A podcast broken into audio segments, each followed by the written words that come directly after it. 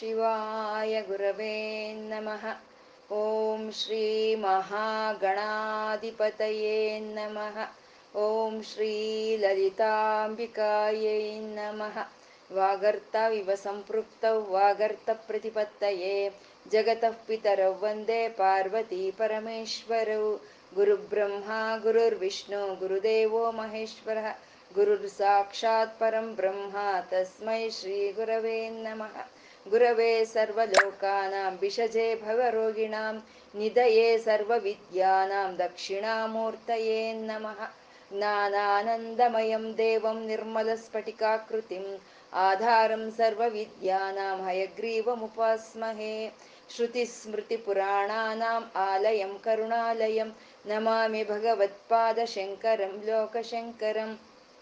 ಅಜ್ಞಾನಾಂ ಜಾಹ್ನವೀತೀರ್ಥಂ ವಿದ್ಯಾತೀರ್ಥಂ ವಿವೇಕಿನಾಂ ಸರ್ವೇಷಾಂ ಸುಖದಂ ತೀರ್ಥಂ ಭಾರತೀತೀರ್ಥಮಾಶ್ರಯೇ. ಸಿಂಧೂರಾರುಣವಿಗ್ರಹಾಂ ತ್ರಿನಯನಂ ಮಾಣಿಕ್ಯಮೌಳಿಸ್ಫುರಾಂ ತಾರಾನಾಯಕಶೇಖರಾಂ ಸ್ಮಿತಮುಖೀಮಾಪೀನವಕ್ಷೋರುಹಾಂ ಪಾಣಿಭ್ಯಾಮಲಿಪೂರ್ಣರತ್ನಚಷಕಂ ರಕ್ತೋತ್ಪಲಂ ಬಿಭ್ರತಿಂ ಸೌಮ್ಯಾಂ ರತ್ನಗಡಸ್ಥರಕ್ತಚರಣಾಂ ಧ್ಯಾಯೇತ್ ಪರಮಾಂಬಿಕಾಂ. ಅರುಣವರ್ಣದ ಕಾಂತಿಯಿಂದ ಪ್ರಕಾಶಿಸ್ತಾ ಮೂರು ನೇತ್ರಗಳನ್ನು ಹೊಂದಿದ್ದು ರತ್ನಮಯವಾದಂಥ ಕಿರೀಟವನ್ನು ಧರಿಸಿ ರತ್ನಮಯವಾದಂಥ ಕಿರೀಟವನ್ನು ಧರಿಸಿ ಒಂದು ಕೈಯಲ್ಲಿ ಪದ್ಮವನ್ನು ಒಂದು ಕೈಯಲ್ಲಿ ಅಮೃತ ಭಾಂಡವನ್ನು ಧರಿಸಿ ಮಂದಸ್ಮಿತಳಾದ ತಾಯಿಯನ್ನು ನಮ್ಮ ಹೃದಯದಲ್ಲಿ ಧ್ಯಾನಿಸ್ತಾ ಅವಳಿಗೊಂದು ನಮಸ್ಕಾರ ತಿಳಿಸ್ಕೊಳ್ಳೋಣ. ವಶಿನ್ಯಾದಿ ವಾಗ್ದೇವತೆಯರು ಮೊಟ್ಟ ಮೊದಲು ಬಾರಿ ಲಲಿತಾ ಸಹಸ್ರನಾಮವನ್ನು ಮಣಿದ್ವೀಪದಲ್ಲಿ ಪಾರಾಯಣ ಮಾಡ್ತಾರೆ. ಅದನ್ನ ಹೈಗ್ರೀವರು ಅಗಸ್ತ್ರಿಗೆ ಹೇಳ್ತಾರೆ. ಅಗಸ್ತ್ರಿಂದ ನಮ್ಮೆಲ್ಲರಿಗೂ ಬಂದು ಸೇರ್ತಾ ಇದೆ. ಅಮ್ಮ ಶ್ರೀಮಾತ, ಶ್ರೀ ಮಹಾರಾಜ್ಞಿ, ಶ್ರೀಮ ಸಿಂಹಾಸನೇಶ್ವರಿ, ಸೃಷ್ಟಿ ಸ್ಥಿತಿ ಲಯ ಕಾರಣಿಯಾದಂಥ ಅಮ್ಮನವರು ಬಂಡಾಸುರನ ಸಂಹಾರಕ್ಕಾಗಿ ಚಿದಗ್ನಿ ಕುಂಡದಲ್ಲಿ ಎದ್ದು ಬರ್ತಾರೆ. ಆಗ ಬಂದಂಥ ಅಮ್ಮನವರ ನಾಮ ರೂಪ ಲೀಲ ತತ್ವ ಮಂತ್ರ ಯೋಗ ವೈಭವಗಳಿಂದ ವರ್ಣಿಸ್ತಾ ಇದ್ದಾರೆ ವಶಿನ್ಯಾದಿ ವಾಗ್ದೇವತೆಯರು. ಅಮ್ಮನವರು ಧಾತು ಸ್ವರೂಪಿಣಿ ಅಂತಂದ್ರು. ಅಂದ್ರೆ ನಮ್ಮ ಶರೀರ ತಯಾರಾಗೋದಕ್ಕೆ ಬೇಕಾಗಿರುವಂಥ ಧಾತು, ಏಳು ಧಾತುಗಳನ್ನ ಹೇಳ್ತಾರೆ. ಅದರಲ್ಲಿ ಚರ್ಮ, ರಕ್ತ, ಮಾಂಸ, ಮೂಳೆ, ಮಜ್ಜ ಮತ್ತೆ ಅಸ್ಥಿ, ಶುಕ್ಲ ಅಂತ ಹೇಳವು ಅಂತ ಈ ಏಳು ಒಂದು ಧಾತುಗಳಿಂದ ನಮ್ಮ ಶರೀರ ತಯಾರಾಗಿರುತ್ತೆ. ಅಂದ್ರೆ ಆ ಏಳು ಧಾತುಗಳ ಏಳು ಧಾತುಗಳ ರೂಪದಲ್ಲಿ ಆ ತಾಯಿ ನಮ್ಮ ಶರೀರದಲ್ಲೇ ಇರೋ ಅಂತ ತಾಯಿ ಸ್ವಾಹ ಸ್ವದ ಅಂತಂದ್ರು. ಅಂದ್ರೆ ಸ್ವಾಹ ಅಂತಂದ್ರೆ ದೇವಲೋಕದಲ್ಲಿ ಇರೋಂಥ ಎಲ್ಲ ದೇವತೆಗಳನ್ನು ಆಹಾರವನ್ನು ಸ್ವಾಹ ರೂಪದಲ್ಲಿ ಕೊಡ್ತಾ ಇದ್ದಾಳೆ ಆ ಲಲಿತಾಂಬಿಕಾ ಅಂತ. ಅಂದ್ರೆ ದೇವಲೋಕವನ್ನೆಲ್ಲ ಯಾರು ನಿರ್ವಹಿಸ್ತಾ ಇದ್ದಾರೋ ಆ ತಾಯಿಯೇ ಸ್ವಾಹಾದೇವಿ ಅಂತ. ಸ್ವದ ಅಂತಂದ್ರೆ ಪಿತೃಲೋಕವನ್ನ ಯಾರು ನಿರ್ವಹಿಸ್ತಾ ಇದ್ದಾರೋ ಆ ತಾಯಿಯೇ ಸ್ವಾಹ ಅಂತ. ನಾವು ದೇವತೆಗಳಿಗೆ ಏನು ಹವಿಸ್ಸನ್ನು ಕೊಡ್ತೀವೋ ಆ ದೇವತೆಗಳಿಗೆ ತಗೊಂಡೋಗಿ ಅದನ್ನು ಸೇರಿಸೋ ಅಂತ ತಾಯಿ ಸ್ವಾಹ. ಆದರೆ ನಾವು ಪಿತೃ ಪಿತೃರಿಗೆ ಯಾವ ಪಿತೃ ದೇವತೆಗಳಿಗೆ ನಾವು ಒಂದು ಆಹಾರವನ್ನು ಕವಿಸು ಅಂತಾರೆ, ಅದನ್ನ ಅದನ್ನು ನಾವು ಕೊಡ್ತೀವೋ ಅದನ್ನ ತಗೊಂಡೋಗಿ ನಮ್ಮ ಪಿತೃ ದೇವತೆಗಳಿಗೆ ಕೊಡೋ ಅಂತ ತಾಯಿ ಸ್ವಾದಾದೇವಿ ಅಂತ. ಅಂದ್ರೆ ಇವು ಎರಡನ್ನೂ ಅಮ್ಮನವರ ರೂಪಗಳೇ, ಲಲಿತಾ ರೂಪಗಳೇ ಅಂತ. ಮತಿ ಅಂತಂದ್ರು ಅಂದ್ರೆ ಒಂದು ವರ್ಷದಲ್ಲಿ ಬರುವಂತ ಒಂದು ದೇವ ಕಾರ್ಯಗಳು ಮತ್ತೆ ಒಂದು ವರ್ಷದಲ್ಲಿ ಬರುವಂತ ಪಿತೃ ಕಾರ್ಯಗಳನ್ನ ನಾವು ತಪ್ಪದೆ ಆಚರಿಸಿದಾಗ ನಮ್ಮ ಮನಸ್ಸು ಶುದ್ಧಿಯಾಗುತ್ತೆ. ಆ ಶುದ್ಧವಾದ ಮನಸ್ಸನ್ನೇ ಇಲ್ಲಿ ಮತಿ ಅಂತ ಹೇಳ್ತಾ ಇದ್ದಾರೆ. ಮತಿ ಮೇಧ ಅಂತ ಇದ್ದಾರೆ. ಮೇಧ ಮತಿ ಅಂದ್ರೆ ನಾವು ಯಾವ್ದಾದ್ರು ಒಂದು ವಿಷಯಗಳನ್ನ ತಿಳ್ಕೊಳ್ಳೋ ಅಂತದನ್ನ ನಾವು ಮತಿ ಅಂತ ಹೇಳ್ತೀವಿ. ಮೇಧ ಅಂತಂದ್ರೆ ತಿಳ್ಕೊಂಡಿರೋದನ್ನ ಸಾರವನ್ನ ಗ್ರಹಿಸ್ಕೋಬೇಕು. ಆ ಸಾರವನ್ನ ಗ್ರಹಿಸ್ಕೊಳ್ಳೋ ಅಂತದನ್ನ ಮೇಧಸ್ಸು ಅಂತ ಹೇಳ್ತಾರೆ. ಇಲ್ಲಿ ಸ್ವಾಹ ಸ್ವದ ಅಂತ ಹೇಳಿದ್ದು ಕರ್ಮಕಾಂಡವನ್ನು ಹೇಳಿದ್ರು, ಅಂದ್ರೆ ನಾವು ಮಾಡೋ ಅಂತ ಕೆಲಸಗಳನ್ನ ಹೇಳಿದ್ರು. ಮತಿ ಮೇಧ ಅಂತ ಹೇಳಿದ್ದು ಜ್ಞಾನಕಾಂಡವನ್ನು ಹೇಳಿದ್ರು. ಅಂದ್ರೆ ಕರ್ಮಕಾಂಡ ಜ್ಞಾನಕಾಂಡ ಎರಡು ಸೇರಿದ್ರೆ ಅದೇ ವೇದಗಳು ಅಂತ ಶ್ರುತಿ ಅಂತ ಹೇಳಿದ್ರು. ಅಮ್ಮನವರು ಶ್ರುತಿ ಸ್ವರೂಪಿಣಿ, ವೇದ ಸ್ವರೂಪಿಣಿ ಅಂತ ಶ್ರುತಿ ಅಂತಂದ್ರು. ಯಾಕೆ ಶ್ರುತಿ ಅಂತ ಅಂದ್ರು ಅಂದ್ರೆ ವೇದಗಳಿಗೆ ಅವು ವೇದಗಳು ಏನಿದ್ರು ಕೇಳಿಸ್ಕೊಳ್ಳೋ ಅಂತಾವು, ಕಿವಿಯಿಂದ ಕೇಳಿಸ್ಕೊಳ್ಳೋ ಅಂತಾವೆ ಹೊರತು ವೇದಗಳು ಎಲ್ಲೋ ಬುಕ್ ನೋಡಿ ಯಾವುದೋ ಪುಸ್ತಕದಲ್ಲಿ ಬರೆದಿರೋ ಅಂಥದ್ದು ಅಲ್ಲ ಅಂತ ಶ್ರುತಿ ಅಂತಂದ್ರು. ಮತ್ತೆ ಅದ್ನ ಯಾವುದು ಪುಸ್ತಕದಲ್ಲಿ ಇಲ್ಲ ಅಂದಮೇಲೆ ನಾವು ಯಾವ ರೀತಿ ಜ್ಞಾಪಿಸ್ಕೊಳ್ಳೋಕ್ಕಾಗುತ್ತೆ ಅಂದರೆ ಸ್ಮೃತಿ ಅಂತಂದ್ರು. ಏನು ಈಶ್ವರ ವಾಕ್ಕಾಗಿ ಪ್ರಕಟವಾಯಿತೋ ವೇದಗಳು ಅದನ್ನೆಲ್ಲ ನಾವು ಜ್ಞಾಪಿಸ್ಕೊಳ್ಳೋ ಅಂಥ ಶಕ್ತಿನೂ ಆ ತಾಯಿಯ ಶಕ್ತಿನೇ ಅಂತ ಸ್ಮೃತಿ ಅಂತ ಅಂದ್ರು. ಶ್ರುತಿ ಸ್ಮೃತಿ ಅಂತಂದ್ರು. ಅನುತ್ತಮ ಅಂತ ಇದ್ದಾರೆ. ಇದೆಲ್ಲ ಷಟ್ಚಕ್ರ ಉಪಾಸನೆ ಅಂತ ನಾವು ಹೇಳ್ಕೊಂಡ್ವಿ. ಅಂದರೆ ನಾವು ಮೂಲಾಧಾರದಿಂದ ನಮ್ಮ ಧ್ಯಾನವನ್ನು ಶುರು ಮಾಡಿ ನಾವು ಆರು ಚಕ್ರಗಳನ್ನು ದಾಟ್ಕೊಂಡು ಏಳನೆಯ ಭೂಮಿಕೆ ಆದಂಥ ಸಹಸ್ರಾರಕ್ಕೆ ಸೇರಿದಾಗ ಆ ತಾಯಿ ಅಲ್ಲಿ ಅನುತ್ತಮ ಅಂದರೆ ಸಹಸ್ರಾರ ಬಾಹುಗಳು, ಸಹಸ್ರಾರ ಶಿರಗಳು ಶಿರಸ್ಸುಗಳು, ಸಹಸ್ರಾರವಾದಂಥ ಪಾದಗಳನ್ನು ಹೊಂದಿದ್ದು, ಆ ಸಹಸ್ರಾರ ಭುಜಗಳಲ್ಲಿ ಎಲ್ಲ ವಿಧವಾದ ಆಯುಧಗಳನ್ನು ಧರಿಸಿ ಎಲ್ಲ ವಿಧವಾದ ವರ್ಣಗಳಿಂದ ಶೋಭಾಯಮಾನವಾಗಿ ಇದ್ದು, ಸರ್ವೋದನ ಪ್ರೀತ ಚಿತ್ತ ಎಲ್ಲ ಆಹಾರಗಳನ್ನು ಸ್ವೀಕಾರ ಮಾಡೋ ಅಂಥ ತಾಯಿ. ಆ ತಾಯಿ ಅನುತ್ತಮ, ಅವಳಿಗಿಂತ ಉತ್ತಮವಾಗಿರೋರು ಇಲ್ಲ ಅಂತ. ಅವಳಿಗಿಂತ ಉತ್ತಮರೂ ಇಲ್ಲ, ಅವ್ರಿಗೆ ಸಮಾನವಾಗಿರೋರು ಇಲ್ಲ, ಆ ತಾಯಿಗೆ ಅಧಿಕವಾಗಿ ಇರೋರು ಇಲ್ಲ ಅಂತ ಅನುತ್ತಮ ಅಂತಂದ್ರು. ಆ ಅನುತ್ತಮ ಆದ ತಾಯಿ ಹೇಗೆ ಸಿಗ್ತಾಳೆ? ಅವಳ ಆ ತಾಯಿಯ ಕೀರ್ತಿ ಎಂಥದ್ದು ಅಂದರೆ ಪುಣ್ಯ ಕೀರ್ತಿ ಅಂದ್ರು. ಕೀರ್ತಿ ಅಂತಂದ್ರೆ ಒಂದು ರ ರೂಪವಾಗ್ಬೋದು, ನಾಮವಾಗ್ಬೋದು, ಅಥವಾ ಮಹಿಮೆಗಳಾಗ್ಬೋದು, ಲೀಲೆಗಳಾಗ್ಬೋದು, ಎಲ್ಲವೂ ನಮಗೆ ಪುಣ್ಯವನ್ನು ತಂದುಕೊಡೋ ಅಂಥ ಕೀರ್ತಿ ಪುಣ್ಯ ಕೀರ್ತಿ. ಆ ತಾಯಿಯ ಕೀರ್ತಿ ಪುಣ್ಯ ಕೀರ್ತಿ. ಆ ತಾಯಿಯನ್ನು ಯಾರು ಉಪಾಸನೆ ಮಾಡ್ತಾರೋ ಅಂಥವ್ರಿಗೆ ಪುಣ್ಯ ಕೀರ್ತಿ ಸಿಕ್ಕುತ್ತೆ ಅಂತ ಪುಣ್ಯ ಕೀರ್ತಿ ಪುಣ್ಯ ಲಭ್ಯ. ಹೇಗೆ ಸಿಗ್ತಾಳೆ ಆ ತಾಯಿ ಅಂತಂದರೆ, ಸಹಸ್ರಾರ ಸಹಸ್ರಾರ ಜನ್ಮಗಳಿಂದ ನಾವು ಕೂಡಿಟ್ಕೊಂಡು ಬಂದಿರೋ ಅಂಥ ಒಂದು ಪುಣ್ಯ ಅನ್ನೋದು ಪುಂಜವಾಗಿ ಬಂದರೆ ಆವಾಗ ಆ ತಾಯಿಯ ಮೇಲೆ ಒಂದು ಮನಸ್ಸು ಹೋಗುತ್ತೆ, ಆ ತಾಯಿಯ ಮೇಲೆ ಭಕ್ತಿ ಪ್ರೀತಿ ಅನ್ನೋದು ಉಂಟಾಗುತ್ತೆ ಅಂತ ಆ ತಾಯಿ ಪುಣ್ಯ ಲಭ್ಯ, ಪುಣ್ಯಕ್ಕೆ ಸಿಕ್ಕೋ ಅಂಥ ತಾಯಿ. ಮತ್ತು ಪುಣ್ಯ ಹೇಗೆ ಅಂತಂದರೆ ಪುಣ್ಯಶ್ರವಣ ಕೀರ್ತನಃ ಅಂತಂದ್ರು. ಅವಳನ್ನ ಕೀರ್ತಿಸ್ಬೇಕು. ಯಾಕೆಂದ್ರೆ ಎಂತ ಎಂಥವ್ರು ಅಮ್ಮನವ್ರನ್ನ ಕೀರ್ತಿಸಿದ್ದಾರೆ. ಬ್ರಹ್ಮೋಪೇಂದ್ರ ಮಹೇಂದ್ರಾದಿ ದೇವ ಸಂಸ್ತುತ ವೈಭವ ಅಂತಂದ್ರು.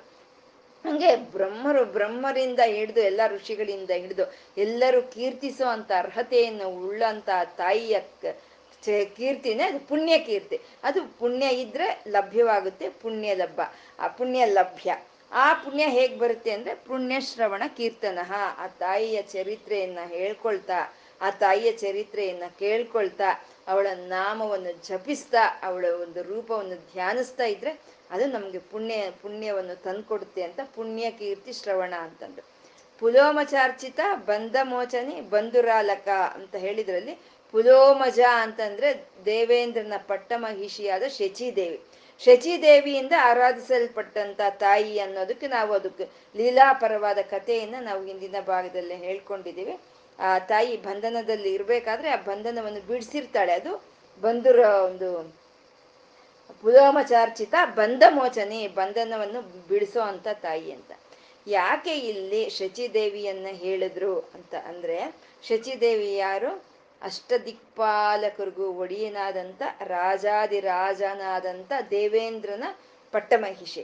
ಅಂದರೆ ರಾಜಾದಿರಾಜನಾದಂಥ ದೇವೇಂದ್ರನ ಪಟ್ಟಮಹಿಷಿ ಸಹಿತ ಅಮ್ಮನವ್ರನ್ನ ಉಪಾಸನೆ ಮಾಡಿ ಆ ಬಂಧನದಿಂದ ಬಿಡಿಸ್ಕೊಂಡ್ಲು ಅಂದರೆ ನಮ್ಮಂಥ ಸಾಮಾನ್ಯರು ಎಲ್ಲರೂ ಅಮ್ಮನವ್ರನ್ನ ಉಪಾಸನೆ ಉಪಾಸನೆ ಮಾಡಬೇಕು ಅಂತ ಪುಲೋಮಚಾರ್ಚಿತ ಬಂಧ ಮೋಚನಿ ಅಂತಂದ್ರು. ಆ ತಾಯಿ ಬರ್ಬರಾಲಕ ಅಂತ ಆ ತಾಯಿಯ ಒಂದು ಸ್ಥೂಲವಾದಂಥ ಒಂದು ಧ್ಯಾನವನ್ನು ನಮಗೆ ತರ್ತಾ ಬರ್ಬರಾಲಕ ಅಂತಂದ್ರು. ವಿಮರ್ಶ ರೂಪಿಣಿ ಅಂತ ಇದ್ದಾರೆ. ಮುಂದಿನ ನಾಮ ವಿಪ ವಿಮರ್ಶ ರೂಪಿಣಿ ಅಂತ. ಶ್ರೀವಿದ್ಯೆಯಲ್ಲಿ ಪ್ರಕಾಶ, ವಿಮರ್ಶ ಅನ್ನೋದು ಎರಡು ಅತೀ ಪ್ರಧಾನವಾಗಿರೋ ಅಂಥದ್ದು. ಪ್ರಕ ಪ್ರಕಾಶ ವಿಮರ್ಶ ಅನ್ನೋದು. ಈ ಪ್ರಕಾಶ ಏನು, ಈ ವಿಮರ್ಶ ಏನು ಅನ್ನೋದು ನಮಗೆ ಸರಿಯಾಗಿ ಅರ್ಥವಾದರೆ ಶ್ರೀವಿದ್ಯೆ ಅನ್ನೋದು ನಮ್ಗೆ ಅರ್ಥ ಆಗುತ್ತೆ. ಪ್ರಕಾಶ ಅಂತಂದರೆ ಸ್ವಯಂ ಪ್ರಕಾಶನಾದಂಥ ಪರಂಜ್ಯೋತಿ ಸ್ವರೂಪನಾದಂಥ ಪರಮಶಿವನು ಅವನು ಪ್ರಕಾಶ. ಅವನಿಂದ ಬರ್ತಾ ಇರೋವಂಥ ಶಕ್ತಿ, ಅವನಿಂದ ಬರ್ತಾ ಇರೋವಂಥ ಚೈತನ್ಯ ಎಲ್ಲ ಕಡೆ ವ್ಯಾಪಿಸ್ಕೊಳ್ತಾ ಇದೆ. ಆ ವ್ಯಾಪಿಸ್ಕೊಳ್ತಾ ಇರೋವಂಥ ತಾಯಿ ಅವಳು ವಿಮರ್ಶ ರೂಪಿಣಿ ಅಂತ ಹೇಳೋದು. ವಿಮರ್ಶ ಅಂತಂದರೆ ವಿಸ್ತಾರವಾಗಿ ವ್ಯಾಪಿಸ್ಕೊಳ್ಳೋದನ್ನ ನಾವು ವಿಮರ್ಶ ಅಂತ ಹೇಳ್ತೀವಿ. ಈಗ ಸೂರ್ಯ ಸೂರ್ಯ ಪರಂಜ್ಯೋತಿ ಸ್ವರೂಪನೇ ಅವನು ಸೂರ್ಯ. ಅವನಿಂದ ಸಮಸ್ತವಾದಂಥ ಒಂದು ಕಿರಣಗಳು, ಸಮಸ್ತವಾದಂಥ ಸೌರಶಕ್ತಿ, ಬರ್ತಾ ಇದೆ. ಆ ಸೌರಶಕ್ತಿ, ಆ ಕಿರಣಗಳು ಎಲ್ಲ ಕಡೆ ವ್ಯಾಪಿಸ್ಕೊಳ್ತಾ ಇದೆ. ಅಂದರೆ ಆ ಪರಮ ಸೂರ್ಯನು, ಪರಂಜ್ಯೋತಿ ಸ್ವರೂಪನಾದಂಥ ಸೂರ್ಯನ ಪ್ರಕಾಶನಾದರೆ ಅವನಿಂದ ಬರ್ತಾ ಇರುವಂಥ ಕಿರಣಗಳು, ಶಕ್ತಿ, ಅದೆಲ್ಲ ವಿಮರ್ಶ ಅಂತ ಹೇಳೋದು. ಇದನ್ನೇ ಜ್ಯೋತಿ, ಕಾಂತಿ ಅಂತ ಶ್ರೀವಿದ್ಯೆಯಲ್ಲಿ ನಾವು ಯಾವಾಗಲೂ ಹೇಳ್ಕೋಬೇಕಾಗಿರುವಂಥ ಒಂದು ಉದಾಹರಣೆ. ಒಂದು ಜ್ಯೋತಿ ಇದೆ ಅಂತಂದರೆ ಅದು ಕದಲಲ್ಲ, ಅದು ಇದ್ದ ಕಡೆನೇ ಇರುತ್ತೆ. ಜ್ಯೋತಿ ಒಂದು ದೀಪ ಇದ್ದ ಕಡೆನೇ ಇರುತ್ತೆ. ಆ ಇದ್ದ ಕಡೆನೇ ಇರೋವಂಥ ದೀಪದಿಂದ ಸುತ್ತ ಒಂದು ಕಾಂತಿ ಅನ್ನೋದು ಬರುತ್ತೆ. ಆ ಕಾಂತಿನ ಎಲ್ಲ ಕಡೆ ವಿಸ್ತಾರವಾಗಿ ವ್ಯಾಪಿಸ್ಕೊಳ್ಳುತ್ತೆ. ಹಾಗೆ ಪರಮಾತ್ಮ, ಪರಮಶಿವನು, ಅವನು ಜ್ಯೋತಿ ಸ್ವರೂಪನು, ಪ್ರಕಾಶ ಸ್ವರೂಪನು. ಅವನಿಂದ ಬರ್ತಾ ಇರೋವಂಥ ಶಕ್ತಿ ಎಲ್ಲ ಕಡೆ ವ್ಯಾಪಿಸ್ಕೊಳ್ತಾ ಇದೆ. ಆ ವ್ಯಾಪಿಸ್ಕೊಳ್ತಾ ಇರೋವಂಥ ಶಕ್ತಿಯನ್ನ ವಿಮರ್ಶ ಅಂತ ಇದ್ರು. ವಿಮರ್ಶ ರೂಪಿಣಿ ಅಮ್ಮ, ವಿಮರ್ಶ ರೂಪಿಣಿ ಅಂತ.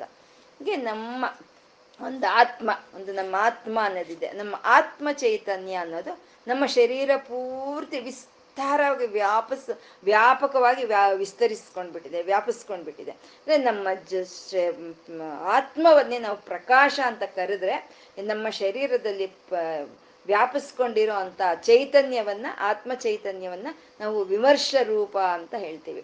ಮತ್ತೆ ಬಿಂದು, ಒಂದು ಶ್ರೀಚಕ್ರದಲ್ಲಿ ಬಿಂದು ಸ್ವರೂಪವಾಗಿ ಶಿವಶಕ್ತಿ ಐಕ್ಯವಾಗಿರುತ್ತೆ.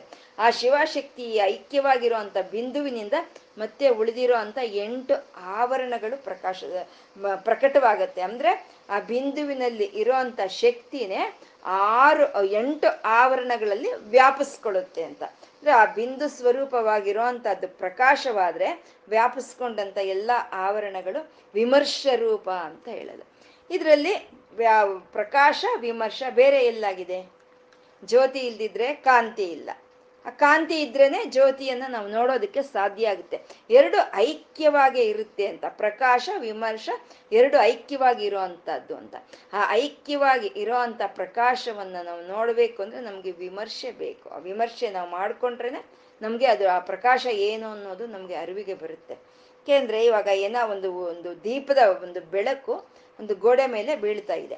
ಆ ಗೋಡೆ ಮೇಲೆ ಬೀಳ್ತಾ ಇದ್ರೆ ಆ ದೀಪದ ಬೆಳಕು, ಆ ಗೋಡೆ ಮೇಲೆ ಇರುವಂಥ ಎಲ್ಲ ವಸ್ತುಗಳು ಕಾಣಿಸ್ತಾ ಇದೆ. ಆದರೆ ವಸ್ತುಗಳು ಕಾಣಿಸ್ತಾ ಇದೆ, ಬೆಳಕು ಕಾಣಿಸ್ತಾ ಇಲ್ಲ. ಆ ಬೆಳಕು ಎಲ್ಲಿಂದ ಬಂತು ಅಂತ ನಾವು ತಲೆ ಎತ್ತಿ ನೋಡಿದ್ರೆ ಮೇಲ್ಗಡೆ ಬಲ್ಪ್ ಅನ್ನೋದು ಕಾಣಿಸುತ್ತೆ. ಹಾಗೆ ಇಲ್ಲಿ ವಸ್ತುಗಳು ಅಂದರೆ ಪ್ರಪಂಚ, ಬೆಳಕು ಅಂತಂದರೆ ಚೈತನ್ಯ. ಆ ಚೈತನ್ಯ ಈ ಪ್ರಪಂಚ ಎಲ್ಲ ತುಂಬಿಕೊಂಡಿದೆ, ಆದ್ರೆ ಕಾಣಿಸ್ತಾ ಇಲ್ಲ. ಆ ಕಾ ತುಂಬಿಕೊಂಡಿರೋ ಅಂಥ ಚೈತನ್ಯ ಎಲ್ಲಿಂದ ಬರ್ತಾ ಇದೆ ಅನ್ನೋದನ್ನ ನಾವು ಸ್ವಲ್ಪ ಯೋಚನೆ ಮಾಡಿದ್ರೆ ಅದನ್ನೇ ವಿಮರ್ಶ ಅಂತ ಹೇಳ್ತೀವಿ. ವಿಮರ್ಶೆ ಅಂದರೆ ನಾವು ಹೇಳ್ಕೊಳ್ತಾ ಇರ್ತೀವಲ್ವ, ವಿಮರ್ಶೆ ಮಾಡ್ಕೋಬೇಕು ಅಂತ ಹೇಳ್ತಾ ಇರ್ತೀವಿ. ಅಂದರೆ ವಿಮರ್ಶೆ ಅಂತಂದರೆ ಚೆನ್ನಾಗಿ ವಿಸ್ತಾರವಾಗಿ ಯಾವುದಾದ್ರೂ ಒಂದು ವಿಷಯವನ್ನು ಆಲೋಚನೆ ಮಾಡಿದ್ರೆ ಅದನ್ನ ನಾವು ವಿಮರ್ಶ ಅಂತ ಹೇಳ್ತೀವಿ. ಆ ತಾಯಿ ಪರಮಾತ್ಮ, ಪ್ರಕಾಶ ಸ್ವರೂಪನಾದಂಥ ಪರಮಶಿವನು, ನಾವು ನನ್ನ ನೋಡಬೇಕು ಅಂದರೆ ಅವಂದೇ ಶಕ್ತಿಯಾದಂಥ ವಿಮರ್ಶೆಯಿಂದ ಮಾತ್ರನೇ ಸಾಧ್ಯ ಆಗುತ್ತೆ. ಅಂದರೆ ಸೂರ್ಯ ಕಿರಣಗಳಿಂದಾನೇ ನಾವು ಸೂರ್ಯನನ್ನು ನೋಡ್ತೀವಿ ಅಂತ. ಇದು ವಿಮರ್ಶೆ ಮಾಡ್ಕೋಬೇಕು. ಬಂದಿದೆ, ಇದೆ, ಈ ಶರೀರ ಇದೆ, ಅನುಭವಿಸ್ಕೊಂಡು ಹೋಗ್ತಾ ಇದ್ದೀವಿ. ಇದು ಹೇಗೆ ಬಂತು, ಎಲ್ಲಿಂದ ಬಂತು, ಈ ಪ ಈ ಆಕಾಶದಿಂದ ಹಿಡಿದು ಭೂಮಿವರೆಗೂ ಇರೋ ಪಂಚಭೂತಗಳು ಎಲ್ಲಿಂದ ಬಂತು, ಈ ಅದ್ಭುತವಾದಂಥ ಒಂದು ಈ ಪ್ರಪಂಚ ಇದು ಹೇಗೆ ಬಂತು ಅನ್ನೋದನ್ನ ನಾವು ಯೋಚನೆ ಮಾಡಬೇಕು. ಬಂದಿರೋದು ಅನುಭವಿಸ್ಕೊಂಡು ಹೋಗೋದು ಎಲ್ಲರೂ ಮಾಡ್ತಾರೆ, ಎಲ್ಲ ಪ್ರಾಣಿಗಳು ಮಾಡುತ್ತೆ, ಎಲ್ಲ ಪಶು ಪಕ್ಷಿಗಳು ಮಾಡುತ್ತೆ. ಮನುಷ್ಯನಿಗೆ ಮಾತ್ರನೇ ಇದು ಎಲ್ಲಿಂದ ಬಂತು, ನನಗಿದು ಯಾರ ಅನುಗ್ರಹ ಅಂತ ತಿಳ್ಕೊಳ್ಳೋ ಅಂಥ ಒಂದು ದೊಡ್ಡ ಅವಕಾಶ ಇರೋದು ಮನುಷ್ಯನಿಗೆ ಮಾತ್ರನೇ. ಏಕೆಂದರೆ ಪಶು ಪಕ್ಷಿಗಳಿಗೆ ಬೆನ್ನು ಮೂಲೆ ಅನ್ನೋ ಬೆಣ್ ಬೆನ್ನು ಮೂಲೆ ಅನ್ನೋದು ಅಡ್ಡಲಾಗಿರುತ್ತೆ. ಅದನ್ನ ತಿರ್ಯಕ್ ಜೀವ ಅಂತ ಹೇಳ್ತೀವಿ, ತಿರ್ಯಕ್ ಜನ್ಮ ಅಂತ ಹೇಳ್ತೀವಿ. ಮನುಷ್ಯನಿಗೆ ಮಾತ್ರನೇ ನಮಗೆ ಆ ಬೆನ್ನು ಮೂಳೆ ಅನ್ನೋದು ನಮಗೆ ಆ ಮೆದುಳದವರೆಗೂ ಅದು ಅಭಿವೃದ್ಧಿ ಹೊಂದಿರೋ ಅಂಥದ್ದು. ಹಾಗಾಗಿ ಮನುಷ್ಯನಿಗೆ ಮಾತ್ರನೇ ಆ ಬುದ್ಧಿ ಇದೆ, ಮನುಷ್ಯ ಮಾತ್ರನೇ ಅದನ್ನ ನಾವು ತಿಳ್ಕೊಳ್ಳೋದಕ್ಕೆ ಸಾಧ್ಯ ಇರುತ್ತೆ. ಇವಾಗ ನಮಗೆ ಹೋದ ಅಕ್ಟೋಬರ್ದಲ್ಲಿ ಯಾವುದೋ ಒಂದು ಆರ್ಟಿಕಲ್ ಬಂದಿತ್ತು, ಯಾವುದೋ ಒಂದು ಪಕ್ಷಿ ಒಂದು ಆಸ್ಟ್ರೇಲಿಯಾವರೆಗೂ ಹಾರ್ತಂತೆ. ಅದು ಹಾರಿದ್ದು ಎಷ್ಟು ಕಿಲೋಮೀಟ್ರ್ ಹಾರ್ತು, ಮೈಗ್ರೇಟ್ ಆಗುತ್ತವೆ ಅಲ್ವಾ, ಎಷ್ಟು ಕಿಲೋಮೀಟ್ರ್ ಹಾರ್ತು ಅಂದರೆ ಎಂಟು ಸಾವಿರದ ನಾನ್ನೂರ ಮೂವತ್ತೈದು ಮೈಲಿಗಳು. ಇಟ್ ಈಸ್ ನಾಟ್ ಕಿಲೋಮೀಟರ್ಸ್, ಮೈಲಿಗಳು. ಎಂಟು ನೂರ ನಾನ್ನೂರ ಮೂವತ್ತೈದು ಮೈಲಿ ಅದು ಹಾರ್ತಂತೆ. ಅದು ಅಂದರೆ ಎಷ್ಟು ಅಂದರೆ one third of the earth ಕಾ ಇದು ಅರ್ಥ ಸರ್ಕಂಫರೆನ್ಸಸ್ ಅಷ್ಟು, one third of the circumferences ಅದು ಅಷ್ಟು ಅದು ಫ್ಲೈ ಮಾಡ್ತಂತೆ. ಅದು ಎಂಟು ಸಾವಿರದ ನಾನ್ನೂರ ಮೂವತ್ತೈದು ಮೈಲಿಗಳು ಹನ್ನೊಂದು ದಿನದಲ್ಲಿ ಅದು ಹಾಗೆ ಹಾರದಂತೆ. ಆ ಹನ್ನೊಂದು ದಿನ ಅದಕ್ಕೆ ತಿಂಡಿನೂ ಇಲ್ಲ, ಆಹಾರನೂ ಇಲ್ಲ, ವಿಶ್ರಾಂತಿನೂ ಇಲ್ಲ, ನಾನ್ ಸ್ಟಾಪ್ ಆಗಿ ಅದು ಹೋಯ್ತಂತೆ. ಅದು ಹೋಗಿ ವರ್ಲ್ಡ್ ರೆಕಾರ್ಡ್ ಆಗಿದೆ ಅದು. ಇಶ್ ಇಲ್ಲಿವರೆಗೂ ಅಂಥ ದೂರ ಒಂದೇ ಫ್ಲೈಟಲ್ಲಿ ಹೋಗಿರೋ ಅಂಥ ಅದು ಬರ್ಡ್ ಅಂತ ಅದು ಒಂದು ರೆಕಾರ್ಡ್ ಆಗಿರೋ ಅಂಥದ್ದು, ಒಂದು ಪ್ರಪಂಚ ವರ್ಲ್ಡ್ ರೆಕಾರ್ಡ್ ಆಗಿರೋದು. ಆದರೆ ಅದಕ್ಕೇನು ತಿಳಿದಿಲ್ಲ. ನನಗಿಂತ ಮುಂಚೆ ಯಾರೋ ಹೋಗಿದ್ರು, ನಾನು ಅದನ್ನ ದಾಟಬೇಕು, ಆ ರೆಕಾರ್ಡ್ ನಾನು ಬ್ರೇಕ್ ಮಾಡಬೇಕು ಅನ್ನೋದು ಇಲ್ಲ. ಅಥವಾ ನಾನು ಹಾರ ಹಾರಾಡೋದಕ್ಕೆ ಹೊರಟಿದ್ದೀನಿ, ನಂಗೆ ಮಧ್ಯದಲ್ಲಿ ಏನಾದರೂ ಕಾಳು ಸಿಕ್ಕಲ್ವೋ, ನೀರು ಸಿಕ್ಕಲ್ವೋ ಅನ್ನೋ ಯೋಚನೆನೂ ಅದಕ್ಕಿಲ್ಲ. ಅಥವಾ ನನಗೇನಾದರೂ ಆಗಿ ನಾನು ಸತ್ತೋಗ್ತೀನಿ ಅನ್ನೋ ಭಯವೂ ಇಲ್ಲ. ಸುಮ್ಮನೆ ಹಾರಿ ಅದು ಈಶ್ವರನ ಕೊಟ್ಟಂಥ ಶಕ್ತಿಯಿಂದ ಅದು ಹಾರಿ ಹೋಯ್ತು. ಅದಕ್ಕೆ ಅದು ಪಕ್ಷಿ ಅನಿಸ್ಕೊಳ್ತು. ಆದರೆ ಮನುಷ್ಯರು ಹಾಗಲ್ಲ. ನಾವು ಏನು ಅದ್ಭುತಗಳನ್ನು ನಾವು ನೋಡ್ತಾ ಇದ್ದೀವೋ ಆಚೆ ಪ್ರಪಂಚದಲ್ಲಿ, ಅಷ್ಟು ಅದ್ಭುತಗಳು ನಮ್ಮ ಶರೀರದಲ್ಲೇ ಇದೆ, ನಮ್ಮ ಶರೀರದಲ್ಲಿ. ಇನ್ನು ಇಷ್ಟಲ್ಲ, ಇನ್ನು ಹತ್ತು ಸಾವಿರ ವರ್ಷ ರಿಸರ್ಚ್ ಮಾಡಿದ್ರೂ ನಮ್ಮ ಶರೀರದಲ್ಲಿ ಏನಿದೆ ಅಂತ ಸಂಪೂರ್ಣವಾಗಿ ತಿಳ್ಕೊಳ್ಳೋದಕ್ಕೆ ಮಾನವ ಮಾತ್ರ ಸಾಧ್ಯವಿಲ್ಲದಲೇ ಇರೋ ಅಷ್ಟು ಅದ್ಭುತ ಅತಿಶಯ ಇರೋಂಥ ಈ ಪ್ರಪಂಚ ಇದು ಹೇಗೆ ಬಂತು ಅಂತ ನಾವು ತಿಳ್ಕೊಳ್ಳೋದಕ್ಕೆ ಪ್ರಯತ್ನ ಮಾಡೋ ಅಂಥದ್ದನ್ನೇ ವಿಮರ್ಶ ರೂಪ ಅಂತ ಹೇಳ್ತೀವಿ. ಆ ವಿಮರ್ಶೆ ಮಾಡ್ಕೊಂಡು ಹೋಗ್ಬೇಕು. ಮಾಡ್ಕೊಂಡು ಹೋಗ್ತಾ ಇದ್ರೇನೆ ನಮ್ಗದು ಅರ್ಥ ಅನ್ನೋದಾಗುತ್ತೆ. ಇದನ್ನ ಕಾಳಿದಾಸರು ಅದ್ಭುತವಾಗಿ ಹೇಳ್ತಾರೆ. ಅವರ ಒಂದು ಕುಮಾರ ಸಂಭವ ಇದರಲ್ಲಿ ಅರ್ಥ ತಿಳ್ಕೋಬೇಕು ಅಂದ್ರೆ ವಾಕ್ಗಳು ಬೇಕು. ವಾಕಿಲ್ದಿದ್ರೆ ಅರ್ಥ ಹೇಗೆ ತಿಳಿಯುತ್ತೆ? ಹಾಗಂತ ವಾಕ್ ಬೇರೆ ಅಲ್ಲ, ಅರ್ಥ ಬೇರೆ ಅಲ್ಲ, ಎರಡು ಒಂದೇ ಅನ್ನೋದು ಕುಮಾರ ಸಂಭವದಲ್ಲಿ ಅವರು ಹೇಳಿದ್ರೆ, ಅವ್ರದೇ ಆದಂಥ ರಘುವಂಶದಲ್ಲಿ ಅದನ್ನೇ ಒಂದು ಶ್ಲೋಕದ ರೂಪದಲ್ಲಿ ಕೊಡ್ತಾರೆ. ವಾಗರ್ಥ ಇವ ಸಂಪೃಕ್ತ ವಾಗರ್ಥ ಪ್ರತಿಪತ್ತಯ್ಯ ಜಗತಃ ಪಿತರ ಒಂದೇ ಪಾರ್ವತಿ ಪರಮೇಶ್ವರ ಅಂತ ಶ್ಲೋಕದ ರೂಪದಲ್ಲಿ ಕೊಡ್ತಾರೆ. ವಾಕ್ ಅರ್ಥ, ವಾಕ್ ಶಿವನಾದ್ರೆ ಅರ್ಥ ಅಮ್ಮ ಅಂತ. ಆ ಅರ್ಥ ನಾವು ತಿಳ್ಕೋಬೇಕು. ಅರ್ ಅರ್ಥ ಶಿವನಾದ್ರೆ ವಾಕ್ ಅಮ್ಮ ಅಂತ. ಹೇಗಾದ್ರೂ ಹೇಗಾದ್ರೂ ಸರಿ, ಅದು ವಾಕ್ ಒಬ್ರು, ಅರ್ಥ ಒಬ್ರು. ಒಬ್ಬರನ್ನ ನಾವು ತಿಳ್ಕೋಬೇಕು ಅಂದ್ರೆ ಇನ್ನೊಂದು ಬೇಕು. ಅರ್ಥ ತಿಳ್ಕೋಬೇಕು ಅಂದ್ರೆ ವಾಕ್ಗಳು ಬೇಕು. ಆ ವಾಕ್ ಇಲ್ದಿದ್ರೆ ಅರ್ಥ ತಿಳ್ಕೊಳಕ್ ಸಾಧ್ಯ ಇಲ್ಲ. ಹಾಗಂತ ವಾಕ್ ಬೇರೆ ಅರ್ಥ ಬೇರೆ ಏನಂದ್ರೆ ಎರಡೂ ಒಂದೇ. ಈ ರೀತಿ ವಿಮರ್ಶೆ ಮಾಡ್ಕೊಂಡು ಹೋದ್ರೆ ನಮಗೆ ಸಿಕ್ಕೋ ಅಂತ ಒಂದು ತತ್ವವೇ ವಿಮರ್ಶ ರೂಪಿಣಿ ಅಂತ ಹೇಳಿದ್ದು. ಅಂದರೆ ನಾವು ಯಾವುದಾದ್ರೂ ಸರಿ ನಾವು ತಿಳ್ಕೋಬೇಕು ಅಂತ ಅಂದರೆ ಯಾವುದರಿಂದ ನಮ್ಗೆ ತಿಳ್ಕೊಳ್ತಾ ಇದ್ದೀವೋ ನಾವು ಅದನ್ನೇ ವಿದ್ಯೆ ಅಂತ ಹೇಳ್ತಾರೆ. ಅದೇ ವಿಮರ್ಶ ರೂಪಿಣಿ ವಿದ್ಯಾ ಅಂತ ಮುಂದಿನ ನಾಮ ಹೇಳೋ ಅಂಥದ್ದು. ಅದನ್ನೇ ತಿಳ್ಕೋಬೇಕು ಯಾರು. ಅದನ್ನು ಯಾವ ಗುರುಗಳು ನಮ್ಗೆ ಹಾಗಾಗೆ ಭಗವಂತ ಹೀಗಿರ್ತಾನೆ ಅಂತ ಯಾವ ಗುರುಗಳು ನಮ್ಗೆ ತಂದು ಕೊಡೋಕ್ಕಾಗಲ್ಲ, ತೋರಿಸ್ಕೊಡೋಕ್ಕಾಗಲ್ಲ.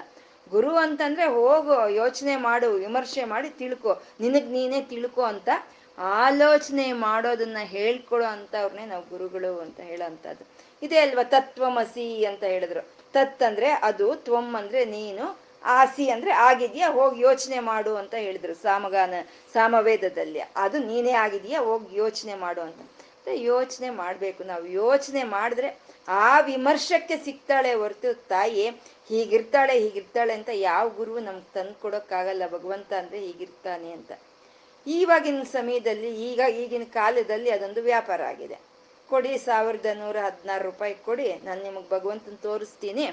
ಅಕಸ್ಮಾತ್ ನಿಮ್ಗೆ ಏನಾದರೂ ಅದು ದುಡ್ಡು ಜಾಸ್ತಿ ಅನ್ಸಿದ್ರೆ ಹದಿನಾರು ರೂಪಾಯಿ ಏನು ಕೊರು ಕೊಡಬೇಡಿ, ಸಾವಿರದ ನೂರು ಕೊಡಿ ತೋರಿಸ್ತೀನಿ ಅಂತ ಹೇಳ್ತಾರೆ. ಅದ್ರ ಮೋಸ ಅಷ್ಟೇ. ಯಾವ ಯಾರಿಂದನೂ ನಮ್ಗೆ ಭಗವಂತನ ತಂದು ಕೊಡೋದಕ್ಕೆ ಸಾಧ್ಯ ಇಲ್ಲ. ಏನಿದ್ರು ವಿಮರ್ಶೆ ಮಾಡ್ಕೋಬೇಕು, ನಾವು ವಿಮರ್ಶೆ ಮಾಡಬೇಕು, ನಾವು ಯೋಚನೆ ಮಾಡಬೇಕು, ನಾವು ಆಲೋಚನೆ ಮಾಡಬೇಕು. ಹೇಗೆ ನಡೀತಾ ಇದೆ ಇದೆಲ್ಲ, ಸೂರ್ಯೋದಯ ಸೂರ್ಯಾಸ್ತಮಾನಗಳು ಹೇಗೆ ನಡೀತಾ ಇದೆ, ಈ ಋತುಗಳು ಹೇಗೆ ಬರ್ತಾ ಇದೆ, ಈ ಆಹಾರ ಈ ಅನ್ನ ಹೇಗೆ ಬರ್ತಾ ಇದೆ, ಅನ್ನ ಸೂರ್ಯನಿಂದ ಬರ್ತಾ ಇದೆ, ವರ್ಷದಿಂದ ಬರ್ತಾ ಇದೆ, ಅದು ಹೇಗೆ ಬರ್ತಾ ಇದೆ ಯೋಚನೆ ಮಾಡ್ಬೇಕು ನಾವು. ಆ ಯೋಚನೆ ಮಾಡಿದ್ರೆ ಆವಾಗ ಆಲೋಚನೆಗೆ ಸಿಕ್ಕೋ ಅಂತ ತಾಯಿ, ಆ ತಾಯಿ ವಿಮರ್ಶ ರೂಪಿಣಿ ಅಂತ. ವಿದ್ಯಾ ಅಂತಂದ್ರು, ಆ ತಾಯಿ ವಿದ್ಯಾ ಸ್ವರೂಪಿಣಿ ಅಂತ. ವಿಮರ್ಶ ರೂಪಿಣಿ ವಿದ್ಯಾ ಅನ್ನೋದು ಒಂದಾಗಿನೂ ನಾವು ತಿಳ್ಕೊಬೋದು.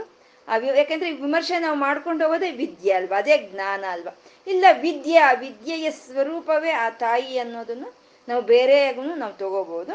ವಿದ್ಯಾ ಅಂತಂದ್ರೆ ಸರ್ವ ಚೈತನ್ಯ ರೂಪಾಂ ಆದ್ಯಾಂ ವಿದ್ಯಾಂ ಚ ಧೀಮಹಿ ಅಂತ ಹೇಳ್ತಾರೆ. ಸರ್ವ ಚೈತನ್ಯ ರೂಪಾಂ, ಎಲ್ಲರಲ್ಲೂ ಯಾವ ಚೈತನ್ಯ ಇದೆಯೋ ಅದು ಆ ತಾಯಿಯ ರೂಪ, ಸರ್ವ ಚೈತನ್ಯ ರೂಪಂ ಅಂತ ಹೇಳೋದು. ಹಾಗಾದ್ರೆ ಅದು ಯಾವಾಗಿಂದ ಇದೆ, ಆ ಚೈತನ್ಯ ರೂಪ ಯಾವಾಗಿಂದ ಇದೆ ಅಂತಂದ್ರೆ, ಯಾವಾಗಿದೆ ಯಾವಾಗಿಂದ ಇದೆ ಅದು ಅಂತ ಯಾರು ಕೇಳ್ತಾರೋ ಅವ್ರಿಗಿಂತೂ ಇನ್ನು ಮೊದ್ಲು ಮೊದ್ಲಿಂದಾನೇ ಇರ್ತಾಳೆ ಆ ತಾಯಿ ಅಂತ ಆದ್ಯಾಮ್ ಅಂತಂದ್ರು. ಯಾವ ರೀತಿಯಲ್ಲಿ ಇರ್ತಾಳೆ ಅಂದ್ರೆ ವಿದ್ಯಾ ಸ್ವರೂಪವಾಗಿ ಇರ್ತಾಳೆ ಅಂತ. ಆದ್ಯಾಮ್ ಆದ್ಯಾಂ ವಿದ್ಯಾಂ ಸರ್ವ ಚೈತನ್ಯ ರೂಪಂ ಆದ್ಯಾಂ ವಿದ್ಯಾಂ, ಅವಿದ್ಯಾ ಸ್ವರೂಪವೇ ಆ ತಾಯಿ ಅಂತ ಹೇಳೋದು. ವಿದ್ಯೆ ಅಂತಂದ್ರೆ ನಾವು ಯಾವುದು ಇರೋದ್ರಿಂದ ಯಾವುದ್ರ ಮೂಲಕ ನಾವು ಪ್ರತಿಯೊಂದನ್ನು ನಾವು ತಿಳ್ಕೊಳ್ತಾ ಇದೀವೋ ಅದನ್ನೇ ವಿದ್ಯೆ ಅಂತ ಹೇಳೋದು. ಪ್ರತಿಯೊಂದು ನಮ್ಗೆ ಹೇಗೆ ತಿಳಿತಾ ಇದೆ, ಇದು ಅನ್ನ, ಇದು ನೀರು, ಇದು ಬಿಸಿಲು, ಇದು ಮಳೆ ಅಂತ ಎಲ್ಲ ನಮ್ಗೆ ಯಾವುದರಿಂದ ತಿಳಿತಾ ಇದೆ, ಯಾವ ಎಲ್ಲ ಜ್ಞಾನವು ಯಾವುದರಿಂದ ನಾವು ತಿಳಿತಾ ಇದೆಯೋ, ಯಾವುದು ಇರೋದ್ರಿಂದ ನಾವು ತಿಳ್ಕೊಳ್ತಾ ಇದೀವೋ ಅದನ್ನೇ ನಾವು ವಿದ್ಯೆ ಅಂತ ಹೇಳೋದು. ಕೆಲವು ಸಮಯದಲ್ಲಿ ಹೇಳ್ತೀವಿ, ಅಯ್ಯೋ ನನಗೇನು ತಿಳಿತಾ ಇಲ್ಲ, ನನಗೇನು ತಿಳಿದು ಅಂತ ಹೇಳ್ತೀವಿ. ನನ್ಗೇನು ತಿಳಿದು ಅನ್ನೋದು ನಮ್ಗೆ ತಿಳಿಬೇಕು ಅಂದ್ರು ಅದಕ್ಕೆ ಮತ್ತೆ ಆ ತಾಯಿಯನ್ನೇ ಆಶ್ರಯವಾಗಿರುವಂಥದ್ದು, ಅದು ಅವಿದ್ಯಾ ಸ್ವರೂಪ ಅಂತ ಹೇಳೋದು. ವಿದ್ಯಾ ಅಂತಂದ್ರೆ ತ್ರಿಪುಟಿ ಐಕ್ಯತ್ವ, ಏಕತ್ವವನ್ನೇ ವಿದ್ಯಾ ಅಂತ ಹೇಳ್ತಾರೆ. ಏಕತ್ವ ಅಷ್ಟೇ, ಇನ್ನು ಅನೇಕವಿಲ್ಲ, ಎಲ್ಲ ಒಂದೇ. ಈ ಪ್ರಪಂಚದಲ್ಲಿ ಇರೋಂಥ ಪರಮಾತ್ಮ ಒಬ್ಬನೇ, ಎಲ್ಲ ಕಡೆ ಅವನೇ ಸಂಪೂರ್ಣ ತುಂಬಿಕೊಂಡಿದ್ದಾನೆ ಅಂತ ನಮ್ಮ ಅರಿವಿಗೆ ನಮ್ಗೆ ಬರೋ ಅಂಥದ್ದನ್ನ ನಾವು ವಿದ್ಯೆ ಅಂತ ಹೇಳೋ ಅಂಥದ್ದು. ಇದನ್ನೇ ತ್ರಿಪುಟಿ ಐಕ್ಯತ್ವ ಅಂತ ಹೇಳಿ ಒಂದು ಸರಳವಾಗಿ ಋಷಿಗಳು ನಮ್ಗೆ ಹೇಳ್ಕೊಟ್ಟಿರೋ ಅಂಥದ್ದು ತ್ರಿಪುಟಿ ಐಕ್ಯತ್ವ ಅಂತ. ತ್ರಿಪುಟಿ ಐಕ್ಯತ್ವ ಅಂದರೆ ಇವಾಗ ಧ್ಯಾನ, ಧ್ಯಾತೃ, ಧ್ಯೇಯ. ಧ್ಯಾನ, ಧ್ಯಾತೃ, ಧ್ಯೇಯ ಮೂರು ಏಕವಾಗಿ ಹೋಗುವಂಥ ಸ್ಥಿತಿಯನ್ನು ತ್ರಿಪುಟಿ ಐಕ್ಯತ್ವ ಅಂತ ಹೇಳ್ಕೊಳ್ತೀವಿ. ಧ್ಯಾನ ಅಂದರೆ ನಾವು ಮಾಡೋ ಅಂಥ ಒಂದು ಧ್ಯಾನ. ಧ್ಯೇಯ, ಯಾರಿಗಾಗಿ ಧ್ಯೇಯ ಧ್ಯಾನ ಮಾಡ್ತಾ ಇದ್ದೀವೋ ಅದು ಧ್ಯೇಯ ಅಂತೀವಿ. ಅಂದರೆ ಸುಲಭವಾಗಿ ಇದು ಅರ್ಥ ಆಗಬೇಕು ಅಂದರೆ, ಒಂದು ರೂಪಾಯಿ ಕಾಯಿನ್ ಬಿದ್ದಿದೆ, ರೋಡಲ್ಲಿ ಬಿದ್ದಿದೆ. ಆ ರೂಪಾಯಿ ಕಾಯಿನನ್ನು ನಾವು ಹುಡುಕಬೇಕು. ಹುಡುಕ್ಬೇಕಂದ್ರೆ ಹೇಗೆ ಹುಡ್ಕೋಕೆ ಸಾಧ್ಯ ಆಗುತ್ತೆ? ರೂಪಾಯಿ ಕಾಯಿನೇ ಅಲ್ಲ, ನೀವು ಯಾವುದಾದ್ರೂ ಹುಡುಕ್ಬೇಕು ಅಂದರೆ ಅದರ ಧ್ಯಾನ ನಮಗೆ ಬರಬೇಕು. ಆ ರೂಪಾಯಿ ಕಾಯಿನ್ ಹೇಗಿರುತ್ತೆ ಅಂತ ಆ ರೂಪ ನಮ್ಮ ಮನಸ್ಸು ಒಳಗೆ ಬರಬೇಕು. ಆವಾಗಲೇ ನಾವು ಹುಡ್ಕೋಕೆ ಸಾಧ್ಯ ಆಗುತ್ತೆ. ನಮ್ಮ ಮನಸ್ಸು ಒಳಗೆ ಬಂದಿದೆ ಆದರೆ ಅದನ್ನೇನಂತೀವಿ ನಾವು ಧ್ಯಾನ ಅಂತೀವಿ. ಅಂದರೆ ನಾವು ಏನನ್ನು ಹುಡುಕ್ತಾ ಇದ್ದೀವೋ, ಏನನ್ನು ಧ್ಯಾನಿಸ್ತಾ ಇದ್ದೀವೋ ಎರಡೂ ಒಂದೇ ಆಗುತ್ತೆ. ಧ್ಯಾನ, ಧ್ಯಾತೃ ಅನ್ನೋದು ಎರಡು ಒಂದೇ ಆಗೋಗುತ್ತೆ. ಮತ್ತು ಈ ಧ್ಯಾತೃ, ಯಾರು ಧ್ಯಾನ ಮಾಡ್ತಾ ಇದ್ದಾರೆ ಅವ್ರನ್ನ ಧ್ಯಾತೃ ಅಂತಾರೆ. ಆ ಒಂದು ಸ್ಥಿತಿಗೆ, ಎಲ್ಲ ಒಂದೇ ಅಂತ ತಿಳ್ಕೊಳ್ಳೋ ಅಂಥ ಸ್ಥಿತಿಗೆ ಹೋದರೆ ಅಲ್ಲಿ ನಾನು ಅನ್ನೋದು ಯಾವುದೂ ಇರೋದಿಲ್ಲ, ಅದು ಮೂರು ಐಕ್ಯವಾಗಿ ಹೋಗುತ್ತೆ. ಅದೇ ಧ್ಯಾನ, ಧ್ಯಾತೃ, ಧ್ಯೇಯ ಅಂತ ಹೇಳೋವಂಥದ್ದು. ಹಾಗೆ ಏಕತ್ವ, ಎಲ್ಲವೂ ಸಮಸ್ತವೂ ಒಂದೇ. ಸೃಷ್ಟಿ, ಸ್ಥಿತಿ, ಲಯಗಳು ಮೂರು ಎಲ್ಲಿ ಐಕ್ಯವಾಗ್ತಾ ಇದೆಯೋ ಅವನು ಪರಮಾತ್ಮ ಅಂತ ತಿಳ್ಕೊಳ್ಳೋ ಅಂಥ ಒಂದು ವಿದ್ಯೆಯನ್ನೇ ನಾವು ತ್ರಿಪುಟಿ ಏಕತ್ವ ಅಂತ ಹೇಳ್ತೀವಿ. ಅದನ್ನೇ ವಿದ್ಯೆ ಅಂತ ಹೇಳೋದು. ಪ್ರತಿಯೊಂದು ಯಾವ್ದ್ರ ಇರೋದ್ರಿಂದ ನಮಗೆ ತಿಳಿತಾ ಇದೆಯೋ ಅದನ್ನೇ ನಾವು ವಿದ್ಯೆ ಅಂತ ಹೇಳ್ತೀವಿ. ಮತ್ತು ಶ್ರೀ ವಿದ್ಯೆಯಲ್ಲಿ ಒಂದು ಯಂತ್ರ ಬಳಸೋ ಅಂಥ ಯಂತ್ರಗಳಾಗ್ಬೋದು, ಮಂತ್ರಗಳಾಗ್ಬೋದು, ಪರಿವಾರ ದೇವತೆಗಳಾಗ್ಬೋದು, ಇವು ಎಲ್ಲವನ್ನು ಸೇರಿಕೊಂಡ್ರೇ ಶ್ರೀವಿದ್ಯೆ ಅಂತ ಕರಿತೀವಿ. ಅಲ್ಲಿ ಏನು ಯಂತ್ರಗಳಿದೆಯೋ, ಏನು ಮಂತ್ರಗಳಿದೆಯೋ, ಯಾವ ಪರಿವಾರ ದೇವತೆಗಳಿದಾರೋ ಅವ್ರನ್ನೆಲ್ಲ ಸೇರಿಸ್ಕೊಂಡ್ರೇ ಅದು ಶ್ರೀವಿದ್ಯೆ ಅಂತ ಆಗುತ್ತೆ. ಆ ಶ್ರೀವಿದ್ಯಾ ಸ್ವರೂಪಿಣಿ ಅಮ್ಮ ವಿದ್ಯಾ ಸ್ವರೂಪಿಣಿ ಆ ತಾಯಿ ಅಂತ. ಯಾಕೆಂದರೆ ಶ್ರೀವಿದ್ಯೆಗೂ ಶ್ರೀಗೂ ಬೇರೆ ಏನು ಭೇದ ಅಂತ ಇಲ್ಲ, ಎರಡು ಒಂದೇ ಅಲ್ವಾ? ಶ್ರೀ ಇವಾಗ ಮೆಡಿಸನ್ ಓದ್ತಾ ಇದ್ದಾರೆ ಅಂತಂದರೆ ಆ ಮೆಡಿಸನ್ ಇದಕ್ಕೂ ಆ ಓದೋ ಅಂಥ ಪುಸ್ತಕಗಳಿಗೇನು ಭೇದ ಇದೆ? ಯಾವುದು ಭೇದ ಇರಲ್ಲ.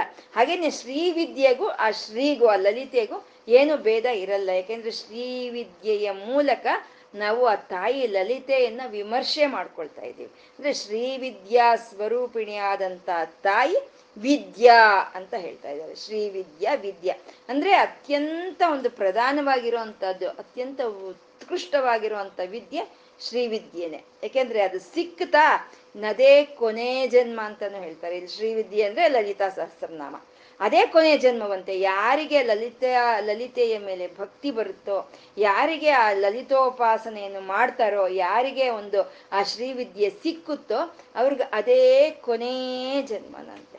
ಅಂದರೆ ಸಿಕ್ಕಿದೆ ಅಂದರೆ ಅದನ್ನ ಕೊನೆ ಜನ್ಮ ನಮಗೂ ಅದನ್ನ ಆಗಿಸ್ಕೊಳ್ಳೋ ಅಂಥ ಅರ್ಹತೆ ನಮ್ಗೆ ಬಂದಿದೆ, ಸಾಧಿಸ್ಕೋಬೇಕು ಅಷ್ಟೇ. ನಮ್ಗೆ ಸಿಕ್ಕಿದೆ, ಆ ಹಾದಿಯಲ್ಲಿ ನಾವು ಹೋಗ್ತಾ ಆ ಸಾಧನೆಯನ್ನು ಮಾಡ್ತಾ ನಾವು ಆ ಮೋಕ್ಷವನ್ನು ಪಡ್ಕೋಬೋದು.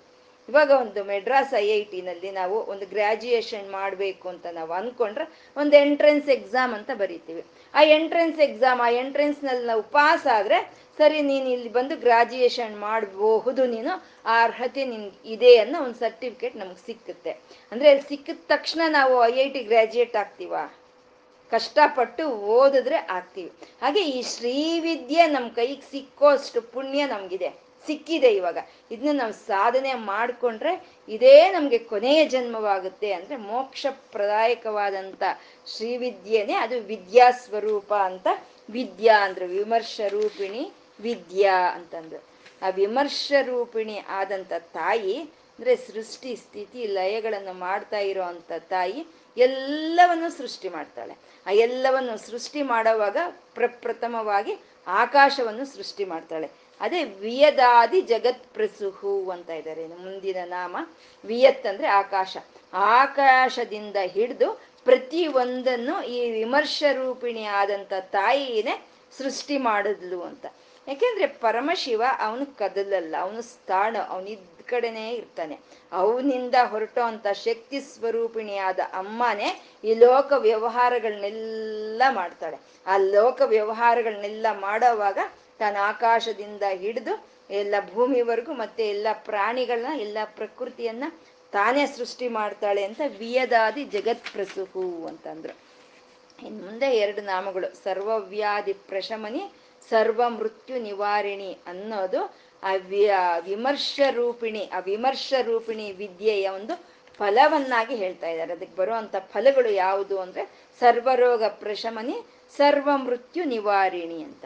ಇಲ್ಲಿ ಲಲಿತಾ ಸಹಸ್ರನಾಮದಲ್ಲಿ ಕೆಲವು ಒಂದು ಕಾಮ್ಯಾರ್ಥಕ್ಕಾಗಿ ಕೆಲವು ನಾಮಗಳನ್ನು ವಶಿನ್ಯಾದಿ ವಾಗ್ದೇವತೆಯರು ಕೊಟ್ಟಿದ್ದಾರೆ. ಇವಾಗ ಉದಾಹರಣೆಗೆ ಕಾಮೇಶ ಬದ್ಧ ಮಾಂಗಲ್ಯ ಸ್ತೋತ್ರ ಶೋಭಿತ ಕಂದರ ಅನ್ನೋ ನಾಮ ಅಂದರೆ ಕಾಮೇಶನಿಂದ ಕಟ್ಟಲ್ಪಟ್ಟ ಮಾಂಗಲ್ಯದಿಂದ ಅಮ್ಮನವರ ಕಂಠ ಮನೋಹರವಾಗಿದೆ ಅಂತ. ಆ ನಾಮವನ್ನು ಹೇಳ್ಕೊಳ್ತಾ ನಾವು ಆ ತಾಯಿಯ ರೂಪವನ್ನು ಧ್ಯಾನಿಸೋವಾಗ ಶ್ರೀಮಾತ್ರೇ ನಮಃ, ಕಾಮೇಶ ಬದ್ಧ ಮಾಂಗಲ್ಯ ಸ್ತೋತ್ರ ಶೋಭಿತ ಕಂದರಾಯೇ ನಮಃ, ಶ್ರೀಮಾತ್ರೇ ನಮಃ ಅಂತ ನಾವು ಸಂಪುಟೀಕರಣ ಮಾಡಿಕೊಂಡು ಜಪವನ್ನು ಮಾಡಿದ್ರೆ ಮದುವೆ ಯಾರಿಗೆ ಆಗಿರಲ್ವೋ ಅಂಥವ್ರಿಗೆ ಮದುವೆ ಆಗುತ್ತೆ ಅನ್ನೋ ಒಂದು ಕಾಮ್ಯ ಸಿದ್ಧಿಯನ್ನು ಇಲ್ಲಿ ತೋರಿಸ್ತಾ ಇದ್ದಾರೆ. ಅಥವಾ ಮದುವೆ ಆಗಿರೋರಿಗೆ ಆ ಮಾಂಗಲ್ಯದ ಐಶ್ವರ್ಯ ಸಂಪತ್ತು ಅನ್ನೋದು ಶಾಶ್ವತವಾಗಿ ಉಳಿಯುತ್ತೋ ಅನ್ನೋ ಒಂದು ಫಲವನ್ನು ಹೇಳಿದ್ದಾರೆ. ಅದೇ ರೀತಿಯಲ್ಲಿ ಶ್ರೀಮಾತ್ರೇ ನಮಃ, ಸರ್ವರೋಗ ಪ್ರಶಮನ್ಯೈ ನಮಃ, ಸರ್ವ ಮೃತ್ಯು ನಿವಾರಿಣ್ಯೈ ನಮಃ, ಶ್ರೀಮಾತ್ರೇ ನಮಃ ಅಂತ ನಾವು ರೀತಿ ಸಂಪುಟೀಕರಣ ಮಾಡಿಕೊಂಡು ಈ ಎರಡು ನಾಮಗಳಿಂದ ನಾವು ಉಪಾಸನೆ ಮಾಡಿದ್ರೆ ನಮಗೆ ಸರ್ವ ಸರ್ವವ್ಯಾಧಿ ಪ್ರಶಮನಿ, ಎಲ್ಲ ವಿಧವಾದ ವ್ಯಾಧಿಗಳು ನಮಗೆ ಹೋಗುತ್ತೆ ಅಂತ. ಆ ಎಲ್ಲ ವಿಧವಾದ ವ್ಯಾಧಿಗಳು ಹೋಗೋದ್ರಲ್ಲಿ ಶಮನ ಅಂತ ಅಂದರೆ ತಾತ್ಕಾಲಿಕವಾಗಿ ಶಾಂತವಾಗೋದನ್ನ ನಾವು ಶಮನ ಅಂತೀವಿ. ಪ್ರಶಮನ ಅಂತ ಅಂದರೆ ರೂಟ್ ಸಮೇತ ಮತ್ತೆ ಬರ್ದಲೆ ಹೋಗೋ ಅಂಥದ್ದನ್ನೇ ನಾವು ಪ್ರಶಮನ ಅಂತ ಕರಿತೀವಿ. ಇವಾಗ ತಲೆನೋವು ಬಂತು, ಬಂದಾಗ ಮಾತ್ರೆ ತಗೊಂಡ್ವಿ, ತಗೊಂಡಾಗ ಅವಾಗ ಶಾಂತವಾಗುತ್ತೆ. ಮತ್ತೆ ಆ ಮಾತ್ರೆಯ ಪವರ್ ಅನ್ನೋದು ಹೊರಟೋದ್ರೆ ಮತ್ತೆ ನಮ್ಮ ತಲೆನೋವು ಬರುತ್ತೆ. ಆದರೆ ಈ ತಾಯಿಯ ಅನುಗ್ರಹ ಯಾರಿಗೆ ಸಿಕ್ಕುತ್ತೋ ಅವ್ರಿಗಿನ್ನ ಪವರ್ ಹೊರಟೋಗೋ ಅಂಥ ವಿಷಯವೇ ಇಲ್ಲ. ಮಾತ್ರೆಯ ಪವರ್ ಹೊರಟೋಗುತ್ತಲ್ವ, ಆ ರೀತಿ ಹೊರಟೋಗೋ ಅಂಥ ಪ್ರಶ್ನೆಯೇ ಇಲ್ಲ. ಅದು ಸರ್ವರೋಗ ಪ್ರಶಮನಿ, ಒಂದು ರೂಟ್ ಸಮೇತ ಅಂತೀವಿ, ಒಂದು ಮೂಲದಿಂದ ಆ ರೋಗಗಳನ್ನೆಲ್ಲ ನಿವಾರಣೆ ಮಾಡ್ತಾಳೆ ತಾಯಿ ಅಂತ ಸರ್ವರೋಗ ಪ್ರಶಮನಿ ಅಂತಂದ್ರು. ಸರ್ವ ರೋಗಗಳಂದ್ರೆ ಆದಿ ವ್ಯಾಧಿಗಳು ಅಂತ ಹೇಳ್ತೀವಿ. ವ್ಯಾಧಿ ಅಂತಂದ್ರೆ ನಮ್ಮ ಶರೀರಕ್ಕೆ ಬರೋ ಅಂಥದನ್ನ ವ್ಯಾಧಿ ಅಂತೀವಿ. ಆದಿ ಅಂತಂದ್ರೆ ನಮ್ಗೆ ಮಾನಸಿಕವಾಗಿ ಬರೋ ಅಂಥ ಮಾನಸಿಕ ರೋಗಗಳು, ಕಷ್ಟ ಸುಖ ಲಾಭ ನಷ್ಟ ಯಾವುದಾದ್ರೂ ಇರ್ಬೋದು, ನಮ್ಮ ಮನಸ್ಸಿಗೆ ಬರೋ ಅಂಥ ಯಾವುದೇ ಒಂದು ದುಗುಡಗಳು ಇರ್ಬೋದು, ಇದನ್ನ ಆದಿ ಅಂತ ಹೇಳ್ತೀವಿ. ಈ ಆದಿ ವ್ಯಾಧಿಗಳಿಂದ ಹಿಡಿದು ಎಲ್ಲ ರೀತಿಯಾದ ಒಂದು ರೋಗಗಳನ್ನು ನಿವಾರಣೆ ಮಾಡೋ ಅಂಥ ಶಕ್ತಿ ಆ ತಾಯಿಯ ನಾಮಕ್ಕಿದೆ ಅಂತ ಸರ್ವವ್ಯಾಧಿ ಪ್ರಶಮನಿ ಅಂತಂದ್ರು. ಸರ್ವವ್ಯಾಧಿ ಪ್ರಶಮನಿ ಸ್ವಲ್ಪ ನಮ್ಗೆ ಅರ್ಥ ಆಗ್ತಾ ಇದೆ ಸ್ವಲ್ಪ ಮಟ್ಟಕ್ಕೆ. ಈ ಸರ್ವ ಮೃತ್ಯು ನಿವಾರಣಿ ಏನು? ಈ ಸರ್ವ ಮೃತ್ಯು ನಿವಾರಣಿ ಅಂದರೆ ಏನು? ಮೃತ್ಯು ಅಂದರೆ ಸಾವು ಅಂತ, ಮರಣ ಅಂತ, ಅದು ಒಂದೇ ಸರಿ ಅಲ್ವಾ. ಮತ್ತೆ ಸರ್ವ ವಿಧವಾದ ಮೃತ್ಯುಗಳು ಏನು ಅನ್ನೋದು ಒಂದು ಬರುತ್ತೆ. ಅದರಲ್ಲಿ ಸರ್ವ ಮೃತ್ಯು ನಿವಾರಿಣಿ ಅಂತ ಅಂದರೆ ಅಜ್ಞಾನ, ನಮ್ಮಲ್ಲಿರುವಂಥ ಅಜ್ಞಾನ ಹೊರಟೋಗೋದೇ ಮೃತ್ಯು. ನಮಗೆ ಜ್ಞಾನೋದಯ ಆಗೋದೇ ಅಮೃತ ಅಂತ ಹೇಳೋದು. ಇದೇ ಮೃತ್ಯೋರ್ಮೃಕ್ಷಿ ಯಮಾಮೃತ ಅಂತ ಹೇಳೋದು. ನಮ್ಮ ಬಂಧನ ಮೃತ್ಯುವಿನ ಜೊತೆ ಕಡಿದು ಹೋಗಬೇಕು. ಆ ಬಂಧನ ಅಮೃತದ ಜೊತೆ ಅದು ಹಾಗೆ ಕೊನಸ ಕಂಟಿನ್ಯೂ ಆಗಬೇಕು ಅಂತ. ಅಂದರೆ ಮೃತ್ಯು ಅಂತ ಅಂದರೆ ಸಂಸಾರ ಚಕ್ರ, ಹುಟ್ಟೋದು ಹೋಗೋದು, ಹುಟ್ಟೋದು, ಹೋಗೋದು. ಅಮೃತ ಅಂತಂದ್ರೆ ಪರಮಾತ್ಮ ಅಂದ್ರೆ ಸಂಸಾರ ಚಕ್ರದಿಂದ ನಮ್ಮ ಬಂಧನ ಬಿಟ್ಟು ಹೋಗಿ ಪರಮಾತ್ಮನ ಜನ್ ಜೊತೆ ನಮ್ಮ ಅನುಬಂಧ ಗಟ್ಟಿಯಾಗೋದನ್ನೇ ಅಮೃತ ಅಂತ ಹೇಳ್ತೀವಿ. ಅದೇ ಸರ್ವ ಮೃತ್ಯು ನಿವಾರಿಣಿ ಅಂತಂದ್ರೆ ಪರಮಾತ್ಮನ ಜೊತೆ ನಮ್ಮ ಬಂಧ ಗಟ್ಟಿಯಾಗಿ ಆಗುವಂತಹದ್ದನ್ನ ಸರ್ವ ಮೃತ್ಯು ನಿವಾರಿಣಿ ಅಂತಂದ್ರೆ. ಮತ್ತೆ ಸರ್ವ ಮೃತ್ಯು ಅಂತಂದ್ರೆ ಯಾವಾಗ್ಲೂ ಒಂದ್ಸಲಿ ಹೋಗ್ತೀವಿ ನಿಜ, ಆದ್ರೆ ನಮ್ಗೆ ಪ್ರತಿನಿತ್ಯವೂ ಮರಣಾನೇ. ಹೇಳ್ತಾ ಇರ್ತೀವಿ ಏನೋ ಅಪ್ಪ ಇದೇನೋ ಸಾವು, ಸತ್ ಸತ್ತೆ ಅಂತೀವಿ, ಸತ್ತಂಗೆ ಇದೆ ಅಂತೀವಿ, ಸತ್ರೆ ಸಾಕು ಅಂತೀವಿ. ಅಂದ್ರೆ ನಮ್ಗೆ ಪ್ರತಿನಿತ್ಯ ಈ ಸಾವು ಅನ್ನೋದು ನಮ್ಗೆ ಪ್ರತಿ ಕ್ಷಣ ನಾವು ನಾವು ಜ್ಞಾಪಿಸ್ಕೊಳ್ತಾ ಇರ್ತೀವಿ. ಹಾಗೆ ಜ್ಞಾಪಿಸ್ಕೊಳ್ಳೋ ಅಂತ ಮೃತ್ಯು ನಮ್ಮಿಂದ ಹೊರಟೋಗುತ್ತೆ. ಅದು ಸರ್ವ ಮೃತ್ಯು ನಿವಾರಿಣಿ ಅಂತ ಹೇಳುವಂಥದ್ದು. ಮತ್ತೆ ಸರ್ವ ಮೃತ್ಯು ನಿವಾರಿಣಿ ಹಾಗೆ ಅಂತಂದ್ರೆ ನಮ್ಗೆ ಎಲ್ಲ ಇಂದ್ರಿಯಗಳಿದೆ. ಇವಾಗ ನಮ್ಮ ಕೆಲಸ ಮಾಡುವಂತ ಇಂದ್ರಿಯಗಳು, ನಮ್ ಕಣ್ಣು ಕೆಲಸ ಮಾಡ್ತಾ ಇಲ್ಲ ಅಂತಂದ್ರೆ, ನಮ್ ಕಿವಿ ಕೆಲಸ ಮಾಡ್ತಾ ಇಲ್ಲ ಅಂತಂದ್ರೆ ಆ ಇಂದ್ರಿಯಕ್ಕೆ ಮೃತ್ಯು ಅಂತ ಅರ್ಥ. ಏ ಇಟ್ಸ್ ಡೆಡ್ ಅಂತಾರೆ ಡಾಕ್ಟರ್ ಹತ್ರ ಹೋದ್ರೆ. ಏನು ಅಂದ್ರೆ ಆ ಆ ಒಂದು ಇಂದ್ರಿಯ ಅದು ಸತ್ತು ಹೋಗಿದೆ ಅಂತ. ಅಂದ್ರೆ ಇಂದ್ರಿಯಗಳಿಗೆಲ್ಲ ಬಲವನ್ನು ಕೊಟ್ಟು ಆ ತಾಯಿ, ಇಂದ್ರಿಯಗಳಿಗೆಲ್ಲ ಆರೋಗ್ಯವನ್ನು ಕೊಡೋ ಅಂತ ತಾಯಿನೇ ಸರ್ವ ಮೃತ್ಯು ನಿವಾರಿಣಿ ಅಂತ ಹೇಳೋದು. ಅಂದ್ರೆ ಪ್ರತಿಯೊಂದು ಅಂಗಾಂಗವು ಒಂದು ಆರೋಗ್ಯವಾಗಿದ್ದು ಅದ್ರ ಅದ್ರ ಕೆಲಸ ಅದು ಮಾಡ್ತಾ ಇದ್ರೆ ಅದೇ ಸರ್ವರೋಗ ಪ್ರಶಮನಿ, ಅದೇ ಸರ್ವ ಮೃತ್ಯು ನಿವಾರಿಣಿ ಅಂತ ಹೇಳೋದು, ಸರ್ವ ಮೃತ್ಯು ನಿವಾರಿಣಿ ಅಂತ. ಮತ್ತೆ ಈ ಸರ್ವ ಮೃತ್ಯು ನಿವಾರಿಣಿ ಅಂದ್ರೆ ಮೃತ್ಯ ಮೃತ್ಯು ಅಂತಂದ್ರೆ ಎರಡು ವಿಧವಾದಂಥ ಮೃತ್ಯುಗಳಿರುತ್ತೆ. ಅದು ಅಕಾಲ ಮೃತ್ಯು ಅಂತ ಹೇಳ್ತೀವಿ, ಕಾಲ ಮೃತ್ಯು ಅಂತ ಹೇಳ್ತೀವಿ. ಅಕಾಲ ಮೃತ್ಯು ಅಂತಂದ್ರೆ ನಮ್ಗೆ ಆಯುಷ್ ತೀರಿರಲ್ಲ. ಆಯುಷ್ ತೀರ್ದಲ್ಲೇ ಇದ್ರೆ ಯಾವುದೋ ಒಂದು ಕಾರಣದಿಂದ ನಮ್ ನಮ್ ನಮ್ಮ ಶರೀರವನ್ನು ಈ ಜೀವಾತ್ಮ ಬಿಟ್ಟು ಹೊರಟೋಗುತ್ತೆ. ಅದನ್ನ ಅಕಾಲ ಮೃತ್ಯು ಅಂತ ಕರಿತೀವಿ. ಕಾಲಕ್ಕೆ ತಕ್ಕಂತೆ ನಮ್ಗೆ ವಯಸ್ಸಾಗೋಯ್ತು, ಕಾಲಕ್ಕೆ ತಕ್ಕಂತೆ ಬ್ರಹ್ಮದೇವರು ಬರೆದಂಥ ಆಯುಷ್ ಮುಗಿದೋಗಿ ಹೊರಟೋಗೋ ಅಂಥದನ್ನ ಕಾಲ ಮೃತ್ಯು ಅಂತ ಹೇಳ್ತಾರೆ. ಅಂದರೆ ಈ ಎರಡನ್ನೂ ಆ ತಾಯಿ ತಪ್ಪಿಸ್ತಾಳಂತೆ. ಅದು ಸರ್ವ ಮೃತ್ಯು ನಿವಾರಣೆ ಅಂದರೆ ಅಕಾಲವೂ ಹೋಗುತ್ತೆ, ಕಾಲ ಮೃತ್ಯುನೂ ಹೋಗುತ್ತೆ ಅಂತ. ಇದು ಅಕಾಲ ಮೃತ್ಯು ಹೋಗುತ್ತೆ ಅನ್ನೋದು ನಮ್ಗೆ ಅನೇಕವಾದಂಥ ಉದಾಹರಣೆಗಳು ನಮ್ಗೆ ತಿಳಿಯುತ್ತೆ. ಫ್ಲೈಟ್ಗೆ ಬುಕ್ ಮಾಡ್ಕೊಂಡು ಬಿಟ್ಟಿರ್ತಾರೆ, ಕೊನೇ ಒಂದು ಇದರಲ್ಲಿ ಬುಕ್ ಮಾಡ್ಕೊಂಡಿರ್ತಾರೆ, ಹೋಗ್ಬೇಕು. ಅಲ್ಲಿ ಹೋಗೋದಕ್ಕೆ ಯಾವುದೋ ಟ್ರಾಫಿಕ್ಕೋ ಇನ್ನೊಂದೋ ಮತ್ತೊಂದೋ ಯಾವುದೋ ಒಂದು ಒಂದು ಅಡಚಣೆ ಅನ್ನೋದು ಬಂದು ನಮ್ಗೆ ಫ್ಲೈಟ್ ಕ್ಯಾಚ್ ಮಾಡೋದಕ್ಕಾಗಲ್ಲ. ಇವಾಗ ತುಂಬಾ ಬೇಸರವಾಗುತ್ತೆ, ಎಷ್ಟು ಕಷ್ಟಪಟ್ಟು ಟಿಕೆಟ್ ಸಂಪಾದನೆ ಮಾಡಿ ಹೋದ್ರೆ ಸಿಕ್ಲಿಲ್ವೇ, ಹೀಗಾಯ್ತೆ, ಇಷ್ಟು ದುಡ್ಡು ನಷ್ಟ ಆಯ್ತು ಅನ್ಸುತ್ತೆ. ಆಮೇಲೆ ಸ್ವಲ್ಪ ಅರ್ಧ ಗಂಟೆಗೋ ಮುಕ್ಕಾಲು ಗಂಟೆಗೋ ನ್ಯೂಸ್ ಬರುತ್ತೆ, ಹಿಂಗೆ ಆ ಫ್ಲೈಟಿಗೆ ಕ್ಲಾಶ್ ಆಯಿತು ಅಂತಂದರೆ ಅದು ಅದು ಅಪಮೃತ್ಯು ನಿವಾರಣೆನೇ ಅಲ್ವಾ. ಹಾಗೆ ಈ ರೀತಿ ಎಷ್ಟೋ ನಮ್ಗೆ ಸಂಕೇತಗಳು ಬರುತ್ತೆ ನಮಗೆ, ಒಂದು ಸ್ವಪ್ನದಲ್ಲೋ ಅಥವಾ ಇನ್ಯಾವುದೋ ಒಂದು ಜಾತಕದಿಂದನೋ ಅಥವಾ ಯಾವುದೋ ಒಂದು ಸಂಕೇತಗಳು ಈ ಪ್ರಕೃತಿಯಲ್ಲಿ. ಮತ್ತೆ ನಮ್ಮ ಅಂತರ್ ಒಂದು ವಾಯ್ಸ್ ಅಂತೀವಿ, ಇನ್ನರ್ ವಾಯ್ಸ್ ಅಂತೀವಿ ನಾವು, ಅದು ನಮ್ಗೆ ಹೇಳ್ತಾ ಇರುತ್ತೆ, ಆ ಸಂಕೇತಗಳನ್ನ ಕೊಡ್ತಾ ಇರುತ್ತೆ. ನಾವು ಯಾವಾಗ ಆ ವಿಮರ್ಶರೂಪಿಣಿ ವಿದ್ಯೆಯಿಂದ ಆ ತಾಯಿ ಎಲ್ಲ ಕಡೆ ವ್ಯಾಪಿಸ್ಕೊಂಡಿದ್ದಾಳೆ, ಆ ತಾಯಿಯಿಂದಾನೇ ಪ್ರತಿಯೊಂದು ನಡೀತಾ ಇದೆ ಅಂತ ನಾವು ತಿಳ್ಕೊಳ್ತೀವೋ ಆವಾಗ ನಮಗೆ ಆ ಇನ್ನರ್ ವಾಯ್ಸ್ನ ಹಿಡ್ಕೊಳ್ಳೋದಕ್ಕೆ ಸಾಧ್ಯ ಆಗುತ್ತೆ. ಆವಾಗ ನಮಗೆ ಅಪಮೃತ್ಯುಗಳು ಅನ್ನೋದು ನಮಗೆ ಹೋಗುತ್ತೆ. ಇದು ಅಪಮೃತ್ಯು ನಿವಾರಣೆ ಅಂತ ಹೇಳ್ತಾರೆ. ಸರ್ವ ಮೃತ್ಯು ನಿವಾರಣದಲ್ಲಿ ಇದೊಂದು, ಈ ರೀತಿ ಅಪಮೃತ್ಯುಗಳು ಹೊರಟೋಗುತ್ತೆ ಅಂತ ಹೇಳೋದು.